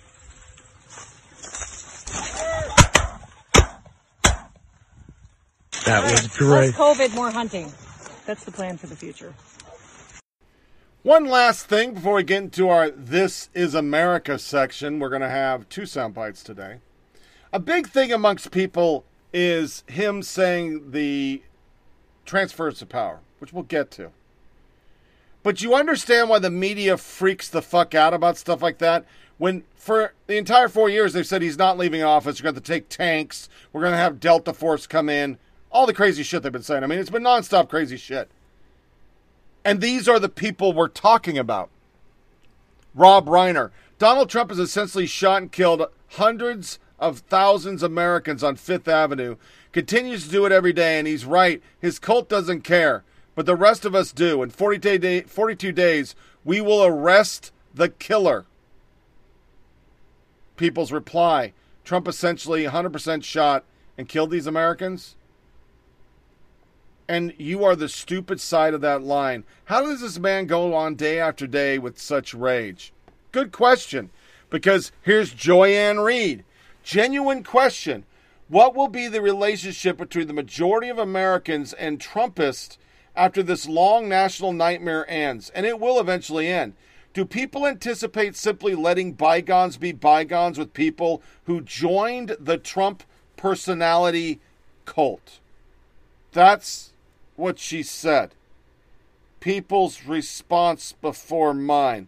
The way you chose to frame your question pretty much answers it. You lefties will continue to be haters. Your genuine answer. I'll have a hard time forgetting the way you all behaved. You've truly gone off the deep end. You've let a loudmouth president turn you into unhinged, hateful people who see Nazis in your ver- in your fellow citizens. It's unreal. I simply remove people like you from my life entirely. The spaces they once held are being used for things of actual worth now. Note, I did not vote for him. The past four years have shown me that this was a mistake. Others, after this long national nightmare ends, so you're quitting your job? Another, I don't expect the left to let anything go. They couldn't even accept it when the impeachment fizzled out. In fact, you even have Hillary Clinton saying the Democrats should accept his reelection if it happens. TDS is incurable. You're asking the wrong question to the wrong group of people. When Barack Obama won twice, conservatives didn't bitch and moan. They woke up the next morning and by and large went to work. And the booing sums it up. Matt Whitlock. Try to imagine the media coverage Republicans had done this to Obama while he was paying respects beside a casket. You people are broken. You're broken. You'll always be broken. And you, the following soundbite, which is not This is America, literally shows it. You bring Omar on and you use a 10 year old to talk about RGB on MSDNC. The president deploying a racist attack against Congresswoman Ilhan Omar. How about Omar of Minnesota? We're going to win the state of Minnesota because of her, they say. She's telling us how to run our country. How did you do where you came from? How is your country doing? They're going to tell, she's going to tell us, she's telling us how to run our country. And Congresswoman Omar is with us now. Congresswoman, thank you so much for joining us. Thank you for having me. T- tell us your reaction to what you heard the president say. I mean, the, the president clearly loves to prey on people's fears. He spreads the disease of hate everywhere he goes. And these cult rallies that he's holding across the country um, are now being fueled uh, by fear. And it is no surprise that he is so fearful of winning Minnesota that he has to resort to this hate because what he knows is that the Democratic power in Minnesota runs through turnout in the 5th congressional district. And we are going to make sure not only does he not win Minnesota, but that he doesn't get back to the White House. You heard the cheers, right? He said that and the crowd cheered him. And I know that you uh, were recently asked about violent imagery used uh, of you and Alexandria Ocasio Cortez, the Congresswoman. And you were asked if any Republicans had reached out to you, even privately, to say this is not okay. And you, you said that hadn't happened. I wonder, as you see many people essentially support or support through silence this kind of rhetoric, why you think that is? Why do they do that? I mean, it shows really uh, the the ways in which uh, our country has descended into um, a place where you are being attacked for being an immigrant, you're being attacked for um, being Muslim, and you're being attacked even for being a woman. Yeah. And, and Sam, 13 going on 14 years old, your mom, your mom pointed to you when she talked about the importance of, of men uh, you know, paying tribute to the late justice. What does her passing mean to you? What, what is her legacy as you see it? So, first off, it's really, really sad that she had to go, especially right before the election. She's done so many great things for this country with equal rights and all. So, just really, tr- it's tragic altogether. Yeah. And, and you brought some clay with you. What, what's that about? So, this clay is actually from Israel, and usually we um, bring rocks um, when people pass, but this is the closest thing we have to rocks. And um, yeah, we got these pieces of pottery on an archaeology, uh, on a dig uh, in Israel. So we're here to place um, with RBG. And 10 year old Alana Becker, question to you. How are you feeling about all this? This is gonna be the beginning of a absolute nightmare because she is no longer here to help the world. Well, th- thank you, and thanks to your mom and your brother for your time this morning. I, I really appreciate it, Andrea. And that's a, these are perspectives that we've been hearing all morning as we've talked to people. People paying tribute to the late justice as a trailblazer, an icon, a defender of human rights, women's rights, and, and a defender of liberal ideas, a protector of progressive. I say it almost every show. This is what I fear. The people that want to take charge don't want to change America for the better. They want to make America a different country. And they believe it's within their rights to punish you because you don't think like them. Every one of their policies is designed to go after their enemies, to configure the system so their enemies can never have power. And after the last four years, people like me are starting to think you don't belong ever around the levers of power. You are creating an America that is very dangerous. Eventually, people are going to start acting like you. Eventually, people are going to take to the streets.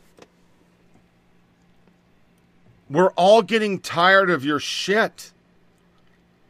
And after your example for four years, I think I said it last show, there's going to be totally the same thing. We're going to be states that are going to ignore your shit because you set the precedence. You. The difference will be your AG, ours is Barr, who follows the law. You use the law as a tool for political control as you gnash your teeth about the AG of Kentucky, you have AGs all over the country trying to go after Trump, his kids. It's just like the IRS. The IRS was foreshadowing everything the left's about. They don't give a fuck about the Constitution, law, or anything. They proved it the last four years. The law is an impediment to their ideology. And with Joy Reid saying that, it goes with the Bernie bros. We will re educate you. We are the cult. Their projection that it's Trump cultists, people are going to Trump because you people are crazier. But you can't see that. And it's perfectly laid out by a real reporter asking questions of Biden. And this is the ultimate projection. We went through Russia. We went through all this bullshit. And at the end of a Senate investigation, who was taking money? Who was working with Russia? Well, it was just like Hillary in Ukraine that was actually proven during the Russian investigation. And it looks like Biden and his family were actually the ones colluding with a foreign country. This is America. Don't catch you slipping now. Don't catch you slipping now. Look what I'm whipping now. This is America. Don't catch you slipping now. Don't catch you slipping now. It's time for the last soundbite. Like the media say when they are pushing fake liberal agenda stories. And this is America in 2019. Guns in my area. I got the strap. To serve on the board of a Ukrainian energy company facing serious corruption charges, you were the vice president running point on Ukraine. The average Joe hears that and says, that sounds fishy. What's your understanding of what your son was doing for an extraordinary amount of money? I don't know what he was doing. I know he was on the board. I found out he was on the board after he was on the board, and that was it. And there's nobody. Well, no you've had one's- a lot of time. Isn't this something you want to get to the bottom of? No, because I trust my son. But that doesn't pass the smell test. Like when you're vice president, isn't there a higher standard? Don't you need to know what's happening with your family? Don't you need to put down some guardrails? Un- unless there was something that was uh, there was something on its face that was wrong. There's nothing on its face that was wrong. So look, if you want to talk about problems, you know, let's talk about Trump's family. I mean, come on, this is. So these guys are amazing. So you think that everything that happened was kosher? You know, there's not one single bit of evidence Not one little tiny bit to suggest anything done was wrong. You know that. But you keep asking me these questions. It's okay. He, you know, you're, you're, you know, you're doing what you have to do. But I'm not worried about it. Look, the American public knows me. Last one on this. Uh, say you're elected, you're in office. What guardrails would you have to be sure that your son, your brother Jimmy, doesn't uh, do anything to trade on the family name? They will not be engaged in any foreign business because of what's happened in this administration. No one's going to be seeking patents for things from China. No one's going to be engaged in that kind of thing. So, no foreign business for Correct. your relatives in office.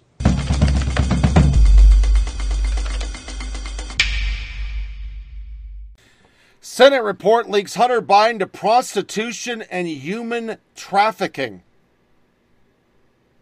Catherine Herridge, now 87 page joint report from Chuck Grassley and Ron, J- Johnson investigate potential conflict of interest involving Hunter Biden's central finding. Hunter Biden's position on Burisma was problematic, did interfere with the execution of Obama era Ukraine policy.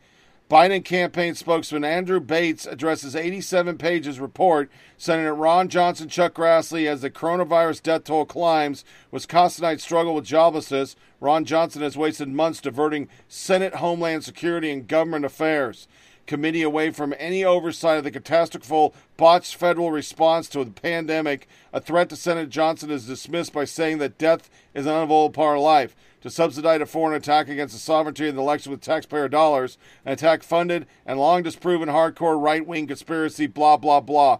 Diane, uh, talk about a diversion. I think we as a country can walk and chew gum at the same time. Mark, Matt Dornick, Jake, might have time if he wasn't so busy covering all the dead, sick, and jobless American resulting from his this administration's catastrophically poor planning and response to pandemic. That was an Obama, or excuse me, Biden director of strategic communications who had to leave and now is back with CNN. But what did they find? Hunter Biden had business ties with China.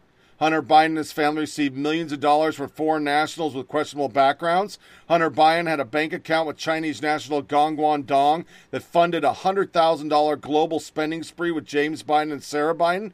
Hunter Biden received 3.5 million wire transfer from the wife of a former mayor of Moscow. Hunter paid non-resident woman who was a national of Russia or other Eastern European countries and who appeared to be linked to an Eastern European prostitution human trafficking ring. Byron York, Russia connection. John Grassley report says Hunter Biden company received 3.5 million from Russian billionaire.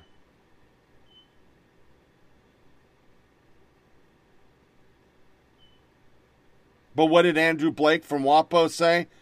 The Senate GOP report on Hunter Biden could have used some more proofreading. In one graph, both but and however in the same sentence. The next sentence, to drive a wedge between Ukraine and the U.S. in an effort to. Francis Earlbach. Good to know you can spot the most important part of the report. Great catch. There may be a Pulitzer in your future. Understand, they didn't touch this. We have done Russia, Russia, Russia for three fucking years and it proved nothing other than Hillary was in Ukraine and Hunter Biden is a dirty, dirty bird over there, which means you're getting influence from the future president of the United States, which makes you think did the left know they were going to put him up? Did they think tank he was the best one to go against Trump?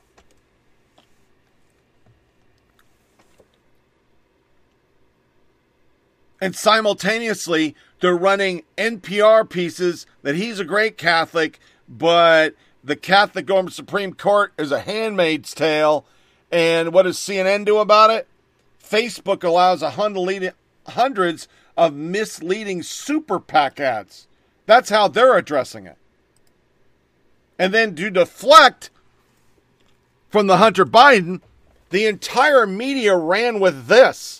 Mollie Hemingway, I'm embarrassed for anyone defending this idiotic question. This was the question that instead of two cops getting shot, instead of Hey, who the fuck is saying that a Supreme Court justice who has these kids and two of them are black and one's mentally retarded and is a great person and has done nothing wrong as the handsmaid tale and Hunter Biden? Win, lose, or draw, will you commit here today to a peaceful transfer of power after the election? POTUS, we're going to have to see what happens. You know, that I've been complaining very strongly about ballots and the ballot surge disaster.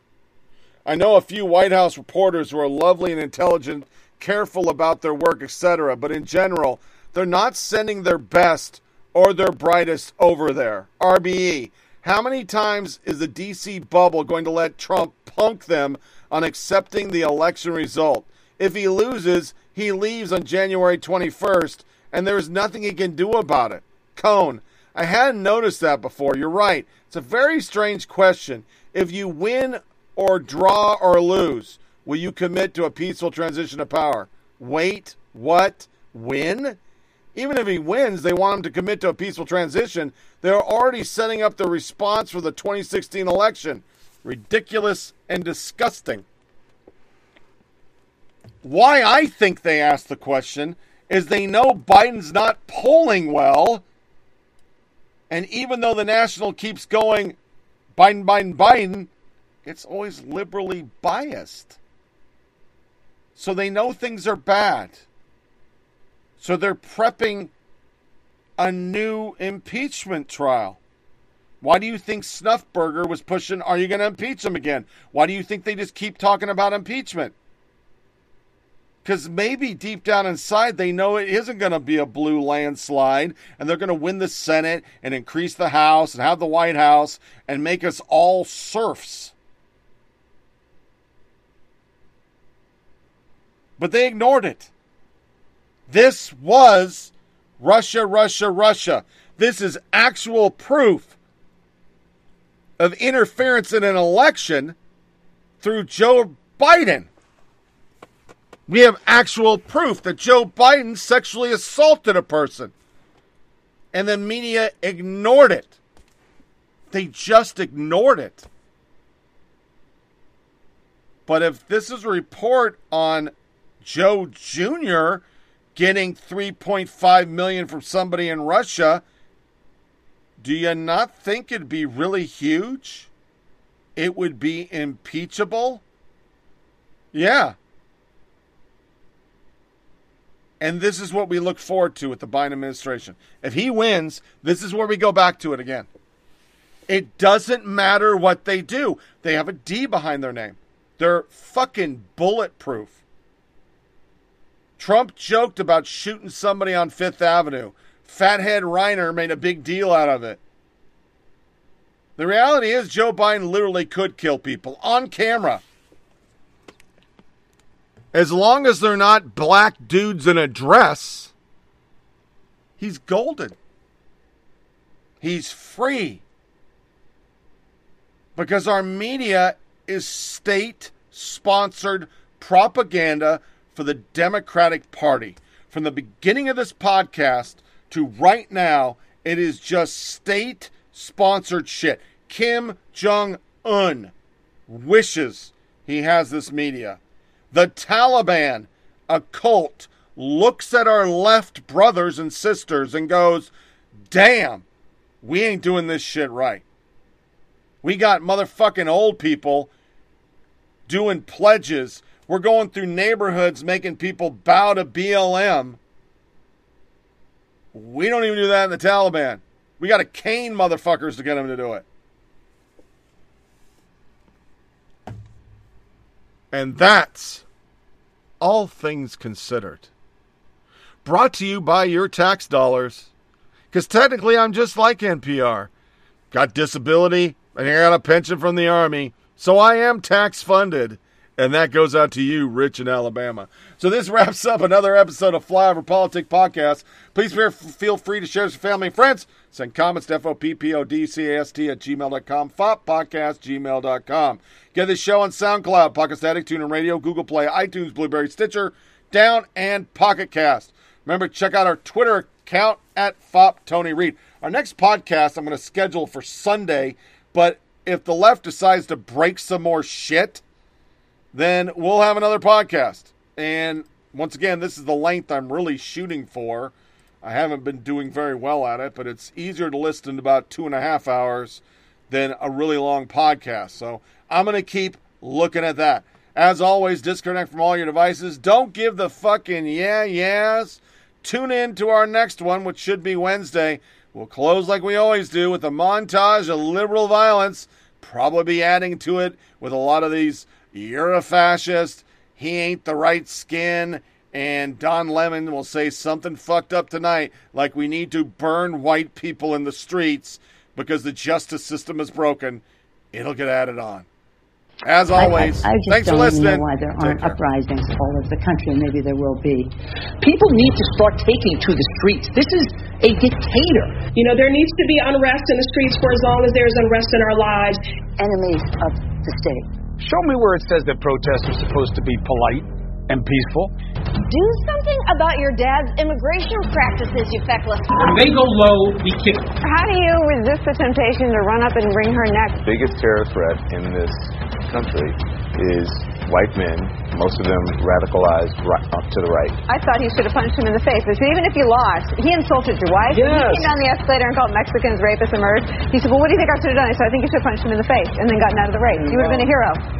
I'd like to punch him in the face.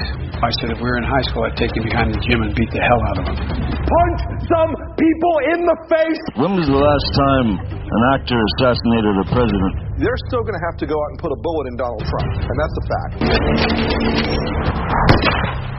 Look, as his character is stabbed to death. Where is John Wilkes Booth when you need him? I have thought an awful lot about blowing up the White House. A Missouri state senator is under investigation by the Secret Service after saying she hopes President Trump is assassinated. I will go and take Trump out tonight. And if you see anybody from that cabinet in a restaurant, in a department store, at a gasoline station, you get out and you create a crowd. And you push back on them. And you tell them they're not welcome anymore, anywhere.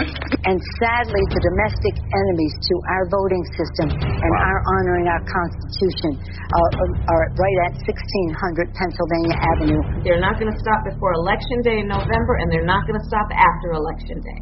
And that should be, everyone should take note of that on both levels. That this isn't, they're not going to let up, and they should not.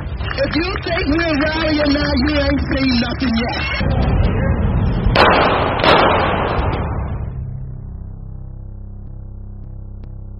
And part of the challenge we have as a nation is that a significant swath of Americans still support Donald Trump.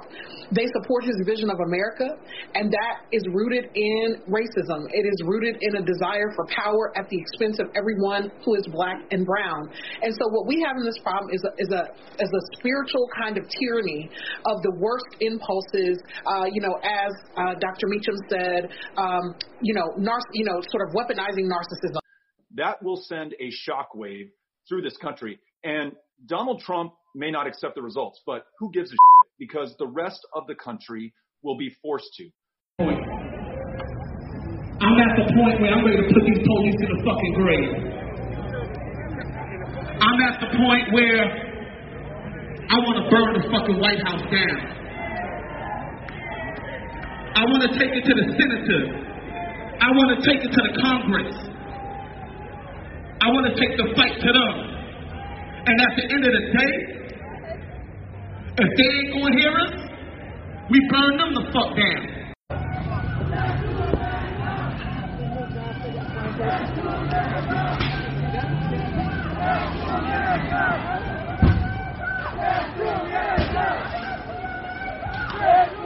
Cheers,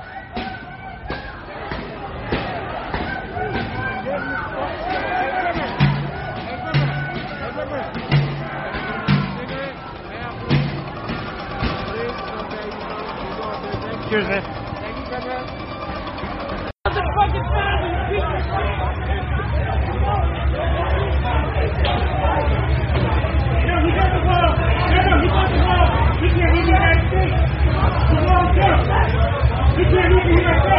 Congratulations.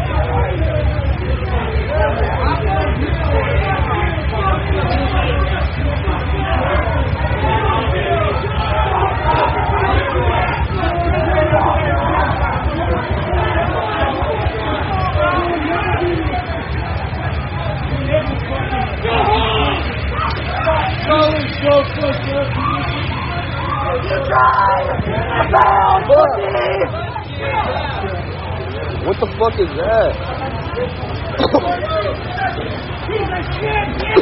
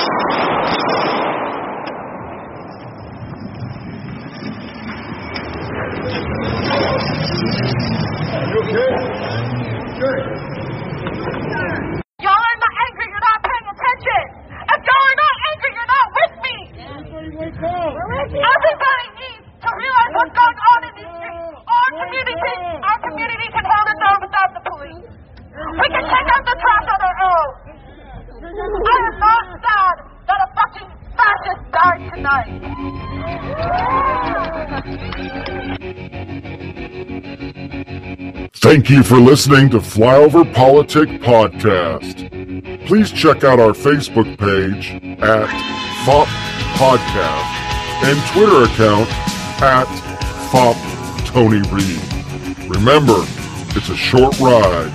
Make every day count.